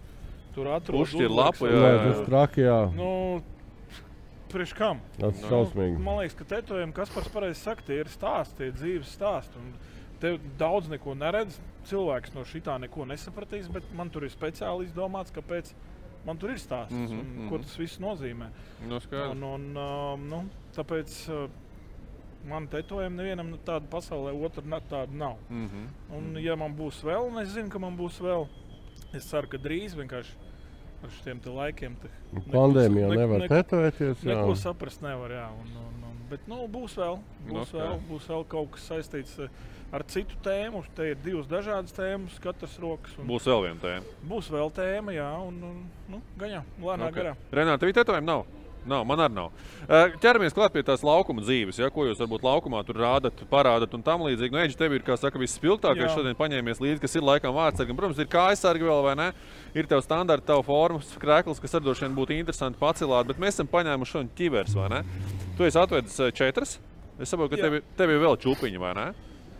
Nu, vēl kādas piecas ir, laikam, jā. Jā, nu pa, pastāsti vispār, kā to pirmkārt tie dizaini, un varbūt katra tā ķivera kaut ko, kaut ko arī nu, noteikti tur tie simboli. Mums dažiem ka laika nepietiks. Bet, tam, mēs tam pamēģināt uzlikt galvēģi, man- bet tev baigi mazā galva. Nu, tu vari pamēģināt, bet es domāju, ka nedabūs. Ja tev jānoņem tas te mikrofons. Rekšļās sprādzītas attais vaļā. Jā. Kamēr kāmas, piemēram, ir kāmas, jā, pastāst, nu, man- pastāst par tiem dizainiem, kā tie dizaini top. Nu, tos kā, tu pats. Man sākotnēji viss, kas bija, viss bija saistīts ar ģērboni. Jā. Tā kā Dienāmo bija Dienāmo un tās manas pirmās profesionālās Nē. gaitas bija. No reja uzlīd, Dinamo. pastāst kāmbiem. Vēl reku četras ķiv- ķiveres varam sēsties ar O. ķiverēm. Varam visu uzlikt, jā. Bet nedaudz spiež. Kā būtu, ja tu ar ripiņu pa viņu? Man vaigos beigas spiež. Man laikam rest nav vaigas, būs uzēdis. Tu esi bijis lielāks par mani. Man, Nu, man nedaudz. vispār cepurs. Kā atstājam kampim šo vai ne? ne, ne, ne Nu, uz, uz, uz piecām minūtēm. Uz piecām minūtēm. Jā, labi izstāst vispār. Jā, nu šī bija pat. Nē, nu es no gribu pirmajām. saprast, cik viņš redz. Nu, Nu, bet pierod pie tā, tagad tu redz režģi vai ne? Redz režģi. jā, Ai, tu paskaties tālāk. nē. Nu, ot, un tu pierod, tu vairāk neredzi. Tu tās restītes neredzi vispār, kad tu spēlē hokeju. Ja? Tu vispār neredzi viņus? Ja? Oh, tas ir Ok. interesanti. Skaties cauri. Ja piemēram, tu skaties, ne- uzmanību. Tu skaties tālāk, kad lejā es redzu Nu, jā, šo. bet tagad, tev, piemēram, nezinu, no trekuma uz pulksteni paskaties, tu Mhm. jau uzreiz nepamani tās restes vairāk. Tu Nu, jā, kaut jā. kādu konkrētu objektu, kā paskaties, tā pazūd. Ļoti interesanti. Uztaisīt selfiju. Uztaisim selfiju. un Pagaidiet, tev jābūt blakus. Ne, jau es tur zinu. Mēs strādājam, es cenšos saviest urānu. Nu, ne. Ļaujam mēģinām pastāstīt par dizainiem. Kā, kā top dizaini, kā top idejas, kur tu vispār smēlies, tu Zini, kā es aizbraucu uz Čehiju pirmo reizi, un uz, nu, uz ārzemēm, un tā, un tur man saka, man vajag uztaisīt ķiveru, man vajag uh, uztaisīt viņu divās dienās. Bet dzirdēt sūdīgāk var gan. Protams. Nu, ņem nost, kas par nemokies. Ņem nost. Un, Pagaidiet, man uh, divas vēl minūtes vēl vēl jāsajūt. Un, zini, kā saka, divas dienas. Es stā, sēdēju mājās, domāju, nu, ko lai uzzīmē, ko lai uzzīmē, ko lai uzzīmē. Un nebija idejas, par to nebija aizdomājies agrāk. Un es uzzīmēju galvaskausu. Mm -hmm. Un pēc tam sapratu, ka tas ir tā, tā slikta enerģija, ko nu, nedrīkst tetovēt. Un tieši tāpat es sliktu enerģiju uzliku uz ķiveres. Tikko dabūju to ķiveri.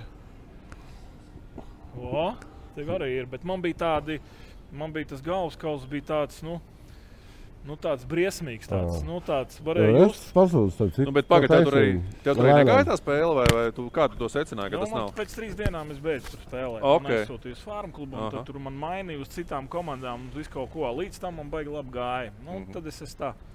tā Kļuvu piesardzīgāks. Jā, es ticu tām lietām. Tetovējumiem, kuri kaut ko nu, sliktu nozīmē, vai vēl kaut ko, vai ķiveres krāsot kaut kā ar kaut ko Mhm, nelabu. Vai... mhm, mhm. Eģi, vai- bet vai- tas vai- ir viss. Te vairāk nekas nav iekšā. Nu, man redz, te jābūt vēl visādām tur zodā, ir Mm. zodā polsterējumiem, visādiem. Nu, man viņi ir, man viņi ir izņemti ārā, jo man patika bļaut, skaļi runāt. Un, tā, kad tur viss sas, sašņorēts, tad tur tā kā tagad. Nevar pabļaut. Pateikt, nevar. A, tu nesi tāda normāla kaut kāda zodu pārstāvis. Tāpēc, Man ka- ir uh, izsis zobs priekšējais, man ir bijis uh, izsis no vietas žoklis. Nu, karač, tu tāpat kā es nemācies no saviem Nē. muļķībām. Nu, Nē, labi. ir teicis, ka man nostīs daļa tā, ka man nav tā iekšējā tā kakla sarga. Bet, uh, nu, Kā redziet, tu Dzīvs, šeit, dzīves, izdzīvoju, un runā. jā, Izdzīvoju, man runāja. Nu, jā, tā, tā doma beigās man bija, ka, ka ņem pa pamatu visu tās Latvijas krāsas, ģerboni, trīs zvaigznes, abi, divas, abas lauvas. Mhm. Un, un, un tur, kur es spēlēju, tad bija um, Dienāmo. Tad es spēlēju Ambrija Pjotā. Te uzreiz ir um, Šveicē lauvas. Vienalga ir. Vienalga tās ir zilas lauvas, Mhm. bet ir. Šī tā izstāsta mazāk nodaudzīt. Šī ir praktiski jauna. Es esmu dažas spēles viņu nospēlēju Šveicē. Jautājums. Mm, Kas tev viņas taisa? Tev vienā vietā visu laiku taisa? Nē, šo, šo man taisīja Šveicē viens tāds redzēt. Mhm. Viņš man, viņš man atnāca un saka, man nepatīk, ka tu spēlē ar dīnāmo ķiveri. Es tev uzkrāsošu ķiveri, pasaki, kādu tu gribi, kādu ideju. Es saku, nu, apskaties, kādas man aptuveni manas ķiveres ir. Viņas jau visas daudz maz līdzīgas ir. Es saku, nu, nu uzkrāso, es tev tic, uzticēšos. Un viņš man atnesa to ķiveri trīs spēles līdz beigām. Mhm. Un, un, uh, un tad es baigi maz viņu nospēlēju. Mhm. Un tad viņš man nākošajā gadā, man baigi, es aizmirsu mājās, beigas mukā ir uh, Taljatī Ladas ķiveri, ko viņš arī taisīja. Tā bija Mhm. pēdējā ķiveri, ko viņš taisīja, jo, diemžēl, viņam naktī plīs uh, asinsvads un viņš aizgāja bojā. Opa. Jā, un, un, uh, bet uh, nu, tāds labs cilvēks, labsirdīgs. Viņš ne naudu paņēma, neko par to ķiveri. Mhm. Nu, cik vispār maksā tas hockey ķiveri? Tāda jāsam pašam Nu, taisīt. ķiveri maksā kaut kādi 900 eiro. Cik? 900 eiro. Nu, krāsot ir no 500 līdz 1500 eiro. Klubs tev, tev pieņemsim, no basketbolā man ir. Nu, apmaksā. Normālās jā? vietās apmaksā. Jā. Mhm. Jo tu jau nekrāso, nezinu, tu jau neesi tāpat lieku klubu simbolika virsū. Nu, Jā. Nu, tas tikai loģiski. Jā, un tad man pārsvarā visās ķiverēs arī dominēja. Beigās es jau sāku taisīt, man tā tālāk ķivera vairāk nav. Jā. Un te man ir Rīga, protams, nu, kaut kas no ģērboņa un, un, un tā tālāk. Bet uh, obligāti beigās bija uh, ģimenes vārdi.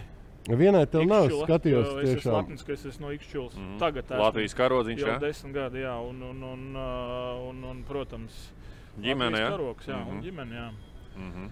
Tās tās lietas, atkal, kas man liekas, kas man palīdz hokeja spēlēt. Viņi man ir nevis pirmajā plānā, bet viņi man palīdz no aizmugures. Tā es to uztvēru, kāpēc es viņus tur arī liku. Viņi ir tā, kā saka, aizmugurē. Jā, Mhm. jā es spēlēju Klau- arī daļu viņiem. Mm. Tas, ko es vēl redzu, ir balta reste un ir sudraba, sudraba reste. Tas arī ir uh, zīmīgi. Jā, Tas nav tā vienkārši. Sākotnēji vispār junioru gados spēlēju ar melnu resti, pēc Mhm. tam es pārgāju uz uh, jau birstu visu ārā. Uh, uz sudraba un beigās karjeras jau noslēdzu baltā restē, jo es uzskatīju to, ka baltā restē tu baltu resti redzi mazāk nekā parastā. Uz ledus, ja tā Jā, kā. jo viņš saplūst ar bortiem, Ā. ar ledu un, un, un um, nu, visādi. Jā. Nu, tāda neitrālāka krāsa, man liekas, arī kaut kur stilīga no vienas puses. Mm. -hmm. bet, uh, bet pēdējās ķiverēs es arī liku kaut ko no tām vietām, kuras spēlēju. Man vienā pusē bija latviskais, un otrā pusē bija tā vieta, kuras, uh, kuras spēlēju. Taljatī, piemēram, man bija uh, kāpēc, kāpēc Lada virsū. Nu, kāpēc viņi bija uzzīmēti žigulīts? Mm. Viens bija uh, pirmais žiguls, un tad bija pēdējais žiguls, Lada Vesta. Nu, tā, nu, un tad Jā, jā. tās krāsas un spīdumiņi, nu, tā ir ķiveres arī ar spīdumiem. Šitā. Izrādās, tur esi bling, bling, čau. Bling, bling, es biju dažas reizes, jo man tīri pēc tam sāk patikt. Es jau netiku līdz tam. Tagad Elvim paskaidrs, kādas mirzlikinam smuku ķiveri. Ar spogulīšiem, ar spoguli attēliem. Tas ir šobrīd tas, Jā, laikam, tas stilīgais. Tas, ir- ja, tas, tas, tas man, manuprāt, tiešām. Man arī būtu noteikti, ka spogu, spogulīts, ja es vēl spēlētu hokeju. Mm. Eģi, bet Bet, visas um, ķiveres saprot, tev nepaliek. Mēs ar tevi pirms rādījuma runājām, tu prasīji, kuras paņēmi. Tu teici, tev jūgas ķiveri. Mēs par, uz ekrāna varam paskatīties, es atradu jūgas, uh, jūgas ķiveri. Tā ir tā ķiveri, kas tev palika, palika laikam uh, klubam. Ja? Jā, un tur es nekā nevarēju viņu dabūt nost savā īpašumā. Nu, te ir tas pats. Lauva, zaļa un zila. Ja, kāpēc krāsa. dabūt savu īpašumu? Viņi visu noņem. Viņi tev pat uh, zeķis noņem Krievijā, KHL. Viņi Braucot prom, ja? Dvieļu, či, visu, ko viņi tev ir iedevuši, visu viņi pēc sezonas uz tavu parakstu. Tev jāparakstās, ka tu nodod. Tas ir jebkurā saņem. klubā, kā HL vai, vai atsevišķi. Tas ir katrā klubā laikam savādāk. Nu, kā nu, tur ir vecā uzskaits sistēma? Nu, tev ir Nu, jā, tas tāds padomjas. Ja tu nenodod botus, tad viņi tev izskaita no algas botus, piemēram, to summu.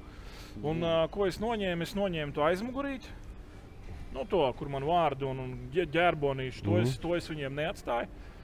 Nā, tas tev ir. Ja? Jā, to es atradu vecu, kaut kādu vecu ķiveru un uzliku kaut kādu baltu vienkārši, lai viņiem, lai kāds nespēlē ar manām tām visām personīgajām lietām. Jā, jā, jā. Bet to ķiveru es atstāju, jā, tā, to bija žēl atstāt, tā bija ļoti smuka ķivera. Mm. A, Varbūt viņi liek, varbūt zina, kā. Nu, Viņa paņem, un tad viņi tur zina, kā komandā tur stāv viņi... kādam šefam mājās, ķiveres Nē, tam, tam uzdāvina.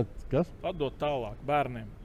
À, Viņi tā. cenšas laikam to, bet es saprotu inventāru, ja tur cīmēs. Nu jā, ķiveri tomēr tas tā kā Nē, nu, es domāju, viņam būtu atstāja tur kluba muzejā vai kaut kur. Paņem pēc pēdējās spēles, un tā vai vajadzētu būt loģiski, Nu, ka jā, nu, ķiveri. nu, nu, ķiveri arī vēl, bet iedomājieties, ja viņiem vajag zeķis un uh, botus un Nu, jā, jā, vielu nodot. tas traki. Nu, kam Nu, tu tas- viņu atdos? Mm. Nu, tā tur ir Krievijā. Kaut kā Kalniņš ar mani tagad bija atnācis dažas dienas atpakaļ uh, uz izlases treniņu. Kalniņš.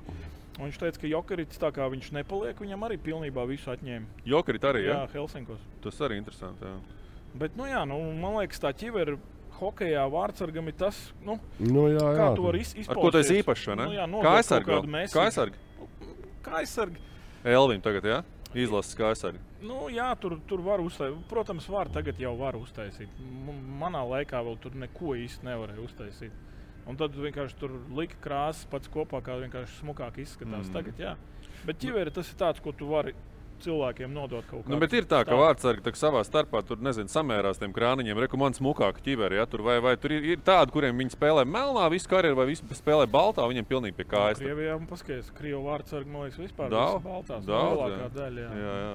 Nē, nu, man galvenais bija pašam, lai patīk, ko pārējie par to domā. Nu, man dzīvē tā ir jā. lietām, bet Mm. uh, man galvenais, lai man pašam patīk. Tas Nu, jā. ir viss. Nu, jā.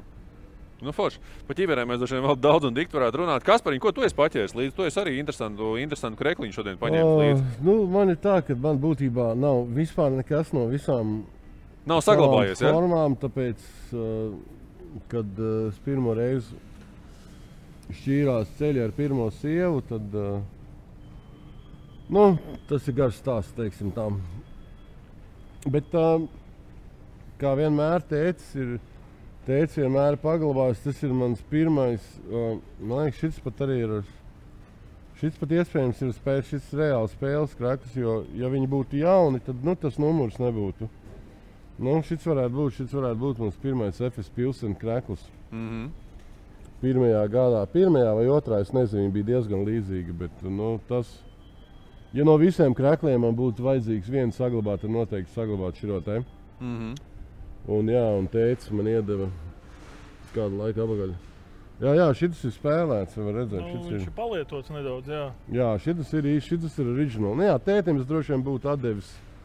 Būtu atdevis um, Bet klausies, viņš tāds nav, nav liels, nav garš tas krakls. nav liels un garš. Nu, tāds, nu, Priekš tā izmēra. Apspēlēts. hokeja krakls ir kāds astoņas reizes lielāks. Jā, nu, jā, jā, tā jau vajag bruņus. Tā tikai izskatās. Nu, jā. Nu, jā, nu, vasaras krekliņš tā jau, tā jau arī sanāk. Nu, jā. Nu, jā, tā jau tur vajag uh, visu kaut ko nu, nu, aizsargāt.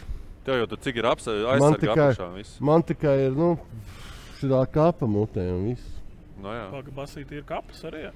Nu, man porcelāna zoba, ja es tas dārgi maksāts, un parasts klubs, nu, viņš maksā pārstu, bet viņš nema, viņi nemaksā pa labi, ja man...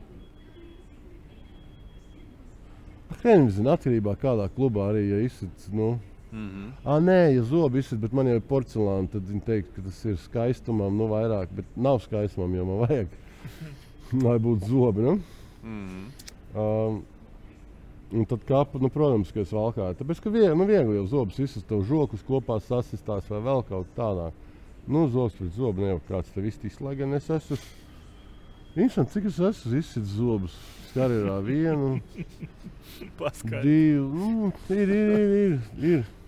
Nu, jā. žokļi lausti. Kas par, kas par, par, par formu dizainiem runājot, uh, ir kaut kas tāds karjerā, kas ir īpašs bijis. Ja mēs pēc tam pie, pie, pie Renāra aiziesim, ja? Man liekas, ka es atbraucu uz FS pilsētu. Es zinu, kā tur universitātē spēlēju. Es vispār tajā laikā. Man liekas, nu, Jordan tikai vispār nesāja ķēdes un treniņu tērpus, un te pēkšņi fila. Un tie treniņu tērpi, man liekas, man ir kaut kur jāiet viņos. Man, man liekas, ka man bija kauns iet viņos. Reāli. Mm -hmm, mm -hmm. Nu, es, nu, tāpēc, kad tajā laikā es mm, atbraucu no Amerikas, man tur uh, viss te samta treniņi tēpi, tur visā tur, nu, un te kaut kāds fila, viņš tās tā kā apspīlēts, kāda, nu, nu, tā Nē, arī. ja. forma, nu, nu, nu tā, zinu, likās, nu, kāpēc? Nu, kāpēc? Nu, nu, nu, E- Eirolandes komanda. Nu, mēs braucam ar kaut kādiem. Lai gan ir, ir arī toreiz bija stilīgi, nu, stilīgs filmas, nu, am, Amerikā. Bet tas man, man tas, mm, man liekas, es pat nezinu, kur man bija visstilīgākā. Ja visvairāk patika forma. Kas par tu Nu. padomā? Tu padomā, mēs paskatāmies no uz ekrāna. Mums ir viena Renāra forma. Tiešām simpātiska forma, vai ne? Renāra. No rozā krāsas uh, formas. Uh, tas, No, tas, ir- tas ir kaut kas, man liekas. Futbolā rekur. no deko arī buči. Tie paši. Tie paši. A, kāpēc nebija rozā? Kāds buči?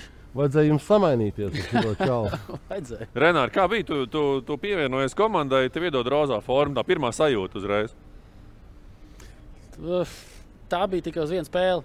Tā Ā, bija tikai uz vienu viens spēli. Krūtis, uh, breast cancer awareness. jā? Jā, Rozā jā. Tas bija tieši Breast cancer awareness. Ok, jā. Jā, jā, mums arī bija spēle Latvijā. Tā ir akcija, jā, jā. Jā, jā. un tad uh, prezidents neatstāja tos, to formu, visu savāc. tā kā Mēs bez viņas arī palikām. Tāpēc ir tikai bildi, ir nevar atnest. Tur droši vien kaut kāds labdarības izsoles, pēc tam kaut kas tāds. Visdrīzāk kaut kas Nu, no, jā. tur turpinājās. Jā. Nu, Nu, kā ir? Kā čaļi jums patīk rozā forma futbola laukumā? Baigs skaisti. Nu, normāli.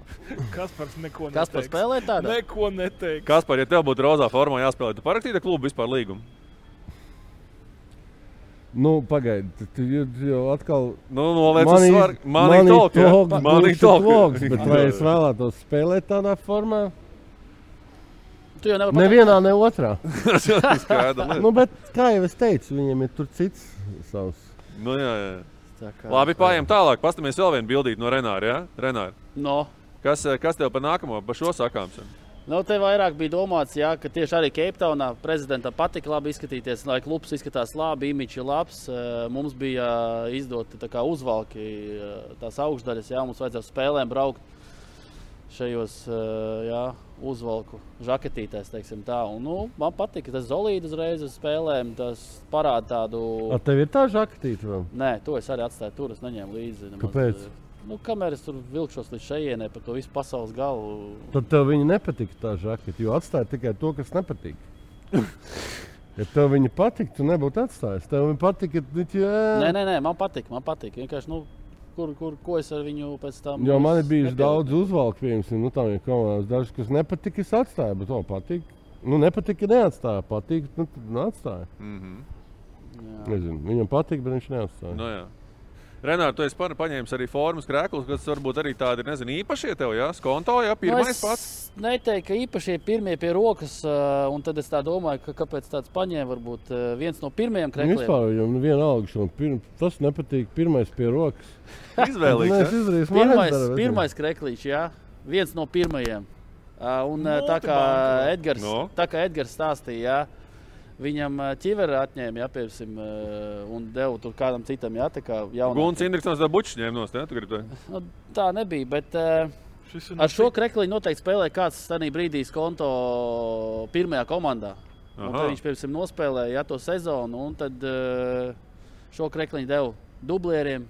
Jā, tie, kas spēlē dublieru čempionātā vai, vai jauniešos, un tā tālāk. Nu, tad es trāpu tiku pie, pie šī ļoti krekliņa spēlē. sabružājies. Lūdzu? Ļoti sabružājies. Nu, viņš pavisam vecs, viņš nezina, nu, gadi 20 varbūt viņam nav, bet diezgan jau. Nu, Tur cik tev ilga karjera futbolā? man, 20 gadi. Nē, viņš saka, ka Nē, kāds nu, ir spēlējis. ar- spēlēja tur citu. kāds, ka kāds 5 gadus jau kāds cits Jā, jā, jā. Iespējams, jā. Nu, tā, tā bieži tā ir normāla praksa vispār futbolā, ka tu dod tās tā kā nospēlē un tad tu dod. Nu, šīm tālāk krāklām varētu būt 20 gadi arī. Man, nu, pirmais, Nu, man. un uh, pēdējais klubs ārzemēs, īrijā, jā, šāds krekliņš. Mm. -hmm. Un uh, tas ir pirmais, pirmais krekliņš, ko es uzprasīju, lai parakstās pēc sezonas. Ko īstenībā vajadzēja darīt biežāk un pēc katras sezonas. Jā, man liekas, ka tas ir forši, ka, ka tas dod kaut kādu papildus vērtību klubam, vai uh, krekliņam. Jā. Un, un, un, un tā, tā kā nākamais, ko es izdarīju, tas bija uh, Jēlgavā arī uzprasīja, lai parakstās visi. Tas, pirms tam neviena nevien krekliņa neprasīja, lai parakstās. Man gribējās, lai paliek kāds viņš ir, bet, bet man liekas, ka tas ir forši un, un, un, un papildus jā, vērtība, kā saka. Bet Nu, futbolā jau mainās ar krekliem visu laiku. Tas ir uh, Izlasē. pārsvarā. Tas tur, kur ir pits, Jā, tā jau nopietnā līmenī. Nē, tas kur ir izlasējis vairāk. Taču, vai Tas ir izlasē, jā, un var reti, kad esmu redzējis klubos, ka mai- mainās. Bet ir, bet izlasēs, jā, pēc katras spēles mainās. Uz katru spēli tev ir divi krekli pār, pārsvarā, un, vai pat varbūt trīs. Nu, no kā tu esi paņēmis?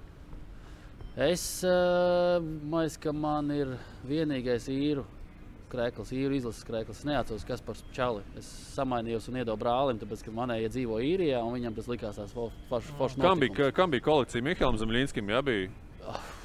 Varētu būt. Es zinu, vairākiem arī vai Arturam ir, Alanam ir, ko es pazīstu. Nē, nē, bet tur bija tā, ka viņš tur kolekcionēja. Viņam tur bija skats, tur bija, es atceros, bija tie stāsti par, tām, par to kolekciju, ka viņš mainījās, un viņš pēc tam vēl iemainīja tālāk. Ja tur Reģis ir samainījies ar Ronaldo, tad man vajag tur viņam, tad es tur mainos, un tur viss Jā. notika tādā veidā. Varētu tā Ar ko futbolists laukumā var, var, var pastilot? Tie, tie buči, teiksim, tādā, nu, šobrīd, man liekas, Nu, frizūras, lai ko, ko, ko Amis minēja. Jā, Jā, jā nu, buči. frizūras, buči. Tu jau īsti neko vairs nevari. Tu nevari ne gredzens, neko. Vai agrāk varētu tos gredzens vēl tā kā aptīt. un tam līdzīgi. Šobrīd nevar, jā? Nevar, nē. To, to neļauj. Tu cēdīts arī ne, neļauj. Neko. teorētiski Tas, lai nenorāda. Nu, jā. man liekas, ka Jā. Kas, kas vēl?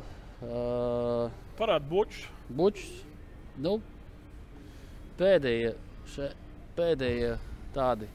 No tādu iespēju kādam pa buči. kāju, Bet šitie, starp citu, šitie, jā, te jau var redzēt, te, tās, tās, tās nagliņas. Mēs ņēmām pēc iespējas lielākās nagliņas, un pēc tam mēs viņus sūta, nesām pie vīlētāja. Viņš vīlē pēc minimālākā, ko vien var. Un viņi bija vēl nu, divreiz garākas, piemēram, jā, nekā tagad kam ir. tu ņēmi lielāku, lai minimāli pēc tam uztaisītu? Pirmkārt, jā, ja tu uzkāp kādam, tad ir patīkamāk. Nu, tas Jā. ir normāli. Beidzot. Jā, Jā. otrs, Beidzot, lai kādam sāp. jā, otrs ir, ja arī cietāks laukums, tev te- tie, tie plānāk ies iekšā. Labāk. Jā, tie šipi nekā, nekā platāki šipi. Nu, un tad šitie te bija, man jau vienkārši viņi visi nodiluši. Viņi bija visos. Nu, un, un, un, Ir citādāk, kā skriet uh, pa zemi. Parasti es nezinu, kā tu jūti, kad skrien kaut kādu citādāku Nu, pa zāli laikam nejūt, ja? Viņš Nē, nu, ja, ciet, jā, ja cietāks laukums, tu jūti, ir tā, kā, tā kā nezinu, tādiem nezinu, augstpēdieniem kaut kādām. Nu, jā. Pagaidām, Jā? cietākā laukumā tev, tev skaidrs, ka ir īsāk, vai ne? Tu... Vai nu īsāk, vai nu tu vispār dzelzceļš neņem. Ņem, Agrāk neņem. vispār Ā, nu bija jā. tikai seši, nebija šitie divi. Nu, tā kā četri kopā. Bija tikai reku, divi šeit un, un, un šeit. Mm -hmm. Jā, Nē, vai jā. bija divi šeit un vien, divi šeit. Kaut kā tā bija. Un, un, un, uh, bet tas bija vairāk mīkstiem laukumiem. Nu. Mm. -hmm. Jā, vai arī Nu, agrāk, tu- kad tu centrā- brauc, Kas tad, kad tu brauc kaut kur, tad tu ņem dažādas līdzi, lai kādu tu nezini, Jā, kāds būs jā, laukums. Ja? jā, jā. Cik tev ir uz mača līdzi 3, 4, pāri 5? Man pārsvarā bija kā trīs pārlaiki. 3 pāri. Jā, lai es zinu, noteikti, ja tur vai nu ciets laukums, tad es vēl tādus, jā, ja viņš pa, vid pa vidu, tad es vēl tādus, nu, ja viņš ir pilnīgi mīksts, nu, tad man ir, man ir Nu, nu, tie vairs jā. maini jau tos, tos visus tos. tos. Spēles laikā ar Garo šādi Spēles nagli. laikā Spēles laikā cerēs ja lietas sāk līt, jā, piemēram, tur. jā, man ir cerējis pat uz soliņa, man puķi, kas. galvā. Vai ne? Iedomājies, Jā. aizēj. Un, un, un, un tur, jau, tur jau var būt tā, ka tev jau pašam galvā tu aizēji.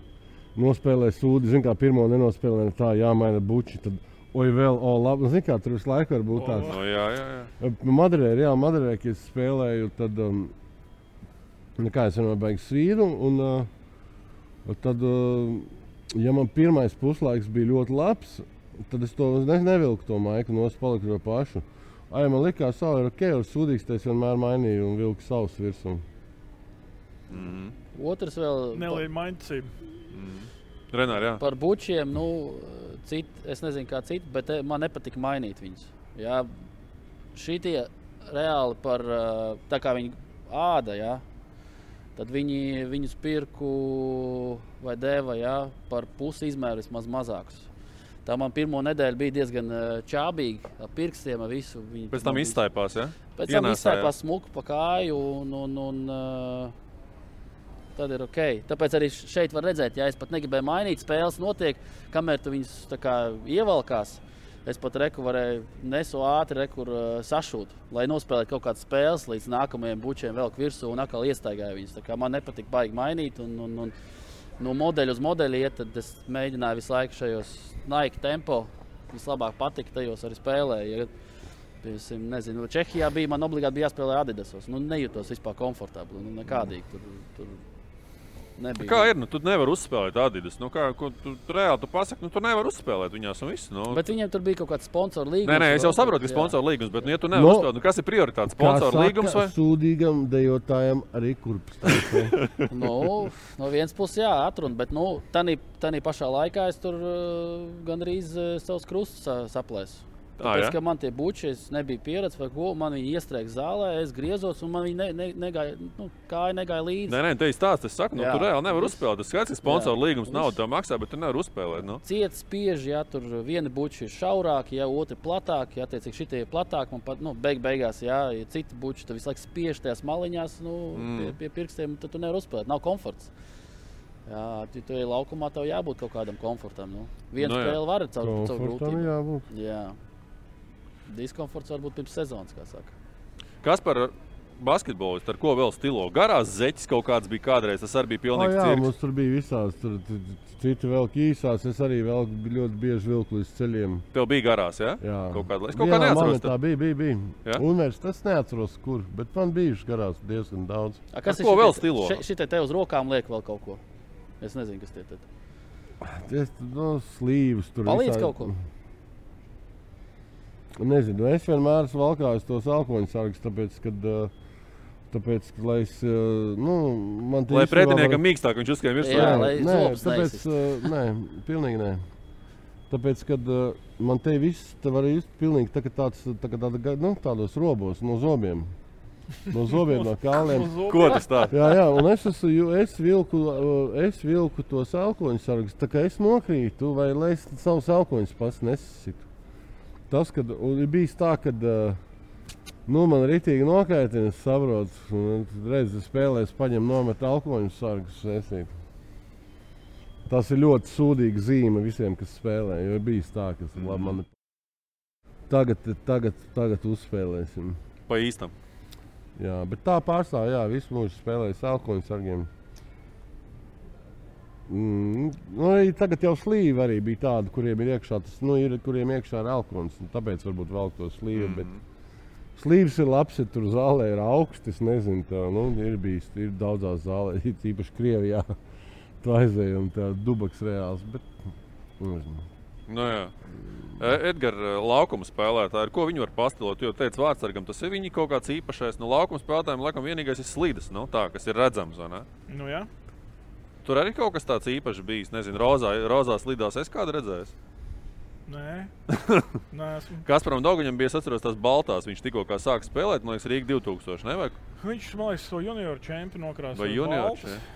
Jā, jā, jā. Jauniešu čempionu nokrāsoja baltus, vai, vai man liekas, ka vienreiz arī viņš nokrāsoja zelta krāsās. Arī bija kaut kas laikam. Jā. Nu, jā, nu, tad mēs vairāk vai mazāk ņirdzām visi par to, ka nu, nokrāsoja. Un ilgi viņš neturējās trīs zelta kadās. Nu, nē, nē, nē, es neatceros, cik kas tur kāda, bet es atceros, ka tāds stāsts bija. Bet tā pārējais jau nē, nu tev ķiveri ir uh, vi- visiem vienāds, cimdi ir pārsvarā visiem vienādi. Jā, kā tā ir tas vārds, tas īpašais tad, jā. Kas tad? Tas vārds, tas īpašais, viņš dabūja savu ķiveri no Nu, tā ir. Nu, tā ir. Jā, vai nu nekrāso, dara ko grib, teorētiski. Nu, jā. Bet uztais jau, nu kā, nu, stilīgi jau smuki. Zini, kā pašam jau ir patīk. Nu, jā. Es nezinu, kāpēc Nu jā, tur jau nekrāso. Ir tādi, kas nekrāso. Kāpēc viņi spēlē baltās ķiverēs, piemēram, es to Ja varbūt var. ar kaut kādu maiņcību. Varbūt negrib arī. krāsot neko. Mhm. Nezinu. Saplūst, ar- saplūst ar apmalēm, beig, beigās baltās ķivers. Nu. Nu, labi, Labi, labi, tas skaidrs. tas tā. zini. Par, par, par jūsu sadzīvi runājot, es paragos nedaudz internetā, un uh, mēs varētu paskatīties, uh, kādā, kādā interesantā krekliņā Kaspars bija atnācis uz vienu no intervijām. Manuprāt, pie Armāna Pučas to laiku. Kaspar, viņa paskaties. Ā, tas ir. Nu, zini, kāds tu biji stilīgs? Kāds tu biji stilīgs čalis? Tas, ir, tas man tādā laikā, man visu laiku šuva, nu, man bija drēbnieks, kas šuva. Jā. Starp citu, baigi foršais audums, viņš neburzījās un bija tāds smigs. Bet es nezinu, kur viņš ir. Es būtu, ja man viņš būtu, es uzvilktu uz nākušo. Aha. Bet ir tā, ka man dzīvē, kad tas posms, kad iet no vienām attiecībām parasti uz otrām, Un viss paliek. Ja? viss, jā, viss kaut kur paliek. Un, jā, un, Nu, vēl viens, es esmu Kaspar, par tevi meklēju. Tev Nu, nē, ir- man tur ir man jābūt man tāda puķīga zīda krāklam, jābūt. Un tad um, tur jābūt dažiem. Pat tie, tie ir, tie man žēl, ka tas man vairs nav. Nu, ir? Kas, Atradīs? kas Ir? lūdzu? Tas krāklis tev ir? Nākamo, nē, es par tevi vēl gribēju teikt, ka tev bija stila. Tā, man katram pa vienai bildītei būs. Kasparam bija stils, tas lielās brilles, tās milzīgās. Tas bija tev. Es skatījos bildes, meklēju, un tev bija jau šīs brilles vienmēr. Metinātāji, tas tev, tas tev, man liekas, arī iet laikam līdzi. Nu, tāpēc, ka man ir liela, liela galva, pirmām kārtām, tur maz neizstās. Un otrām kārtām, jo lielākas brilles, jo vairāk seju viņš nosedz. No jā, no jā. Un mazāk saules var tikt. jā. Pastamies stilīgu Renāru Krekliņu tuliņās arī, jā? Renāri, tavs komentārs. Kas tur ir? Oi, tas ir vecs. Tas, Nu, nu, nu. Nu, ko man stāstīt? Nu, nav ko Nu, stāstīt. taisnojies, nu, kas Kas tas ir? tāds ir? Kas tur ir uzzīmēts? Tā divas patronas, nu, trešā patrona vēl beigta. Nu, izšauta. sanāk. Viss tukšs patrons, jā? Nu, nu, man tur nav ko stāstīt, komentēt. Nu, vecs jau. Un, re, un tagad, mērā, čaļi, mēs paskatījāmies jūsu bildes. Protams, ka Eģis tagad domā, nu, ko viņš ir pa mani atradis. Ja? Nē, es Eidž. domāju, tu man ar bārdu vai bez atradi. Nē, es tev atradu ar ļoti gariem matiem. Pastīsimies. O, Jā.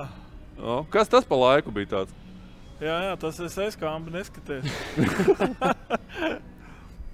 Hokeja spīķi vienā momentā bija šitā, vai ne? Visi ir gariem kā bija matiem. visi vieniem, vienu laiku garāk tie mati, bet es nezinu, es aizbraucu uz Čehiju spēlēt. Un, Zini, kā tas kaut kāds jauniešu, kaut kāds tāds, tā kā, o, gribējās laiku garos matus, bet nekā viņi nebija. Un kaut kā es domāju, ah, es esmu tālu no mājām, pirmo reizi, un domāju, nu, negriezīšu matus gadu. Mm -hmm. Gada tā- šis ir tikai, ja? Nē, šis bija nu, tikai beigās gads. jau laikam bišķi vēl Vai vairāk. vai? Nu, es domāju, nu, tāds garums. Uh, bet jā, un man liekas, ka kamēr tie mati bija daudz maz slapi, tad viņi izskatījās normāli. Bet tad, kad saules, tad man bija tāda, ka nezinu. Mikrofons. Mikrofons, jā, tad bija jāvelk tāda cepura, lai neviens neredz. Kāpēc man to vajadzēja, ja es tā kā slēpos ar cepurēm? Mhm. Bet, mm. uh, Man vienā brīdī arī bija garāk, bet nu arī man liekas, ka spēlēju šī tieši tajā bet krekliņā. kāpēc? Arī bija garāk. Mati, Pats bet tagad nezinu, kāpēc tā vispār bija. man treneris eh, lika nogriezt. Treneris lika nogriezt. treneris lika nogriezt. Man nekas nebija tur baigi izdomāts. Man vienkārši nu, garāk mat. Viņš vienā pārtraukumā puslaiku sāk bļaut uz mani. Viņš saka, ja tu vēlreiz atnāksi tādiem matiem, es paņemšu pats šķērs un viņš apgraizīšu tev vienkārši tur tos matus. Nu, es atnācu tā, tā tādiem matiem. Nu, viņš jau mierīgāk pieiet klāt. Viņš saka, vai es tev iedošu piecas latvijas, nogriez matus vienkārši. Aizgāja. Es pēc kaut kāda laika, jā, nu, nogriezu tos Piečaku paņēma no viņa. Nē, nē. Šohem dod pīķi. Piespiež viņu. Bet citiem nu, arī. Pīķi, un tad viņš aiziet, izdara to, ko viņš negribēja, un vēl naudu nepaņēma. Jā, bet citiem uh, arī ir likuši griezt jau. Nu, jau profesionālā komandā konto bija kaut kādi divi cilvēki. kam Atnāca šī te grebena vai tam līdzīgi. Viņš vienkārši pateica, tā ir rīt, lai nebūtu. Nu, tad nāk pilnīgi plika galva. Ne, Mums arī bija universitātē, arī bija tāda, kad bija kaut kāda treneris, teica, ka tu vari var būt kāds stils, bet tev jāizstāsta, tu sapoki sakoptam. Tu, nu, tu nevari. Kārtīgam, jā. Jā, kārtīgam. Nu, jā. Kurā Tā viens- valstī es parādīju, dzirdēju vakar, vai kad ka ir Ķīnā laikam 14 uh, vīriešu frizūras atļautas valstī un 14 sieviešu. Un, ja tur tāda nav, tad tu 15 to nevar izdomāt. O, kārtība, jā, vismaz O. valstī. Nu, Nevis staigā kā kurš grib. Ja? Tāpatās. Mhm. Nu, tur varbūt vispār tikai viena frizūra bija. Varbūt. Nu, ko, kolēģi, man liekas, te mēs varētu da- daudz un dikti vēl turpināt, eh, turpināt runāt par, par to, kas ir. Skaidrs, ka tās ekipējuma lietas vēl ir vēl viena lieta, kas ir droši vien varbūt atkal hokeja īpaši, ja citos varbūt sporta veidos bišķi mazāk, bet, bet arī. Nu, kolēģi, pamatīgi aizrunājāmies mēs stilu un modes eh, tēmā. Mēs noteikti varētu runāt vēl daudz un dikti par to, bet mūsu trešā tēma, ko mēs pieteicām, mēs piedāvājām atlikt viņu uz nākamo reizi, vai ne?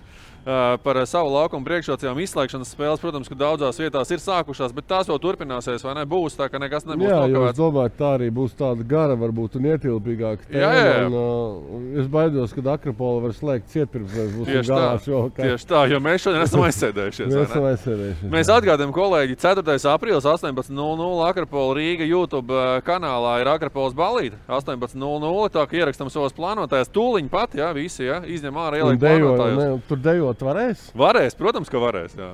Un ne tikai dejot. Jā. Tā kā lai, laipni lūgt Akrapolas divu gadu dzimšanas dienā. Un, kolēģi, jums saku paldies, kā saka, ka bijāt atkal pietiekami atklāti savos stāstos. Un tiekamies mēs jau nākamnedēļ. Šis būs tas izņēmums, ka mēs tiekamies divas nedēļas pēc kārtas. Un, jā, skatītājiem arī sakam paldies un tiekamies jau pavisam drīz. Lai jums veicas, vislabāk! Viss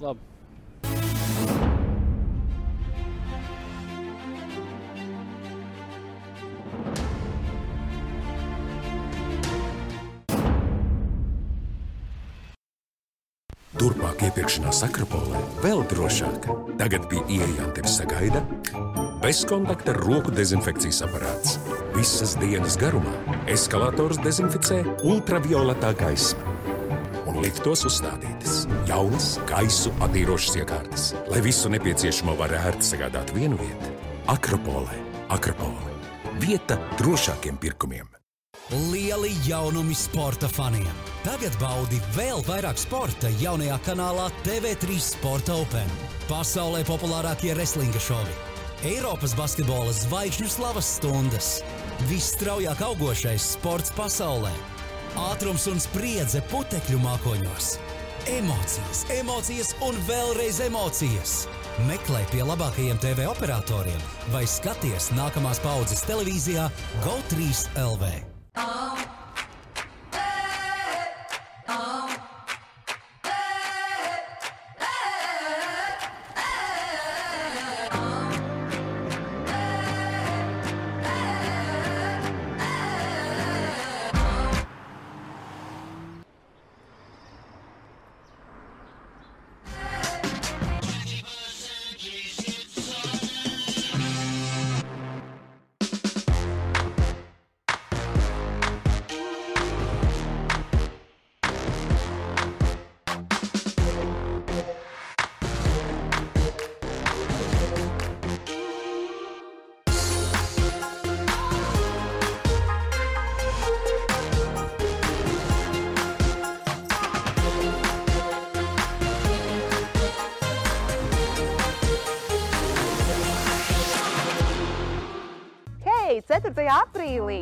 Akropola svin savu divu gadu jubileju. Akropola YouTube kanālā 18.00 humora šovs ar mums improvizācijas šovs spiediens. Tiekamies ar mīlestību Akropole!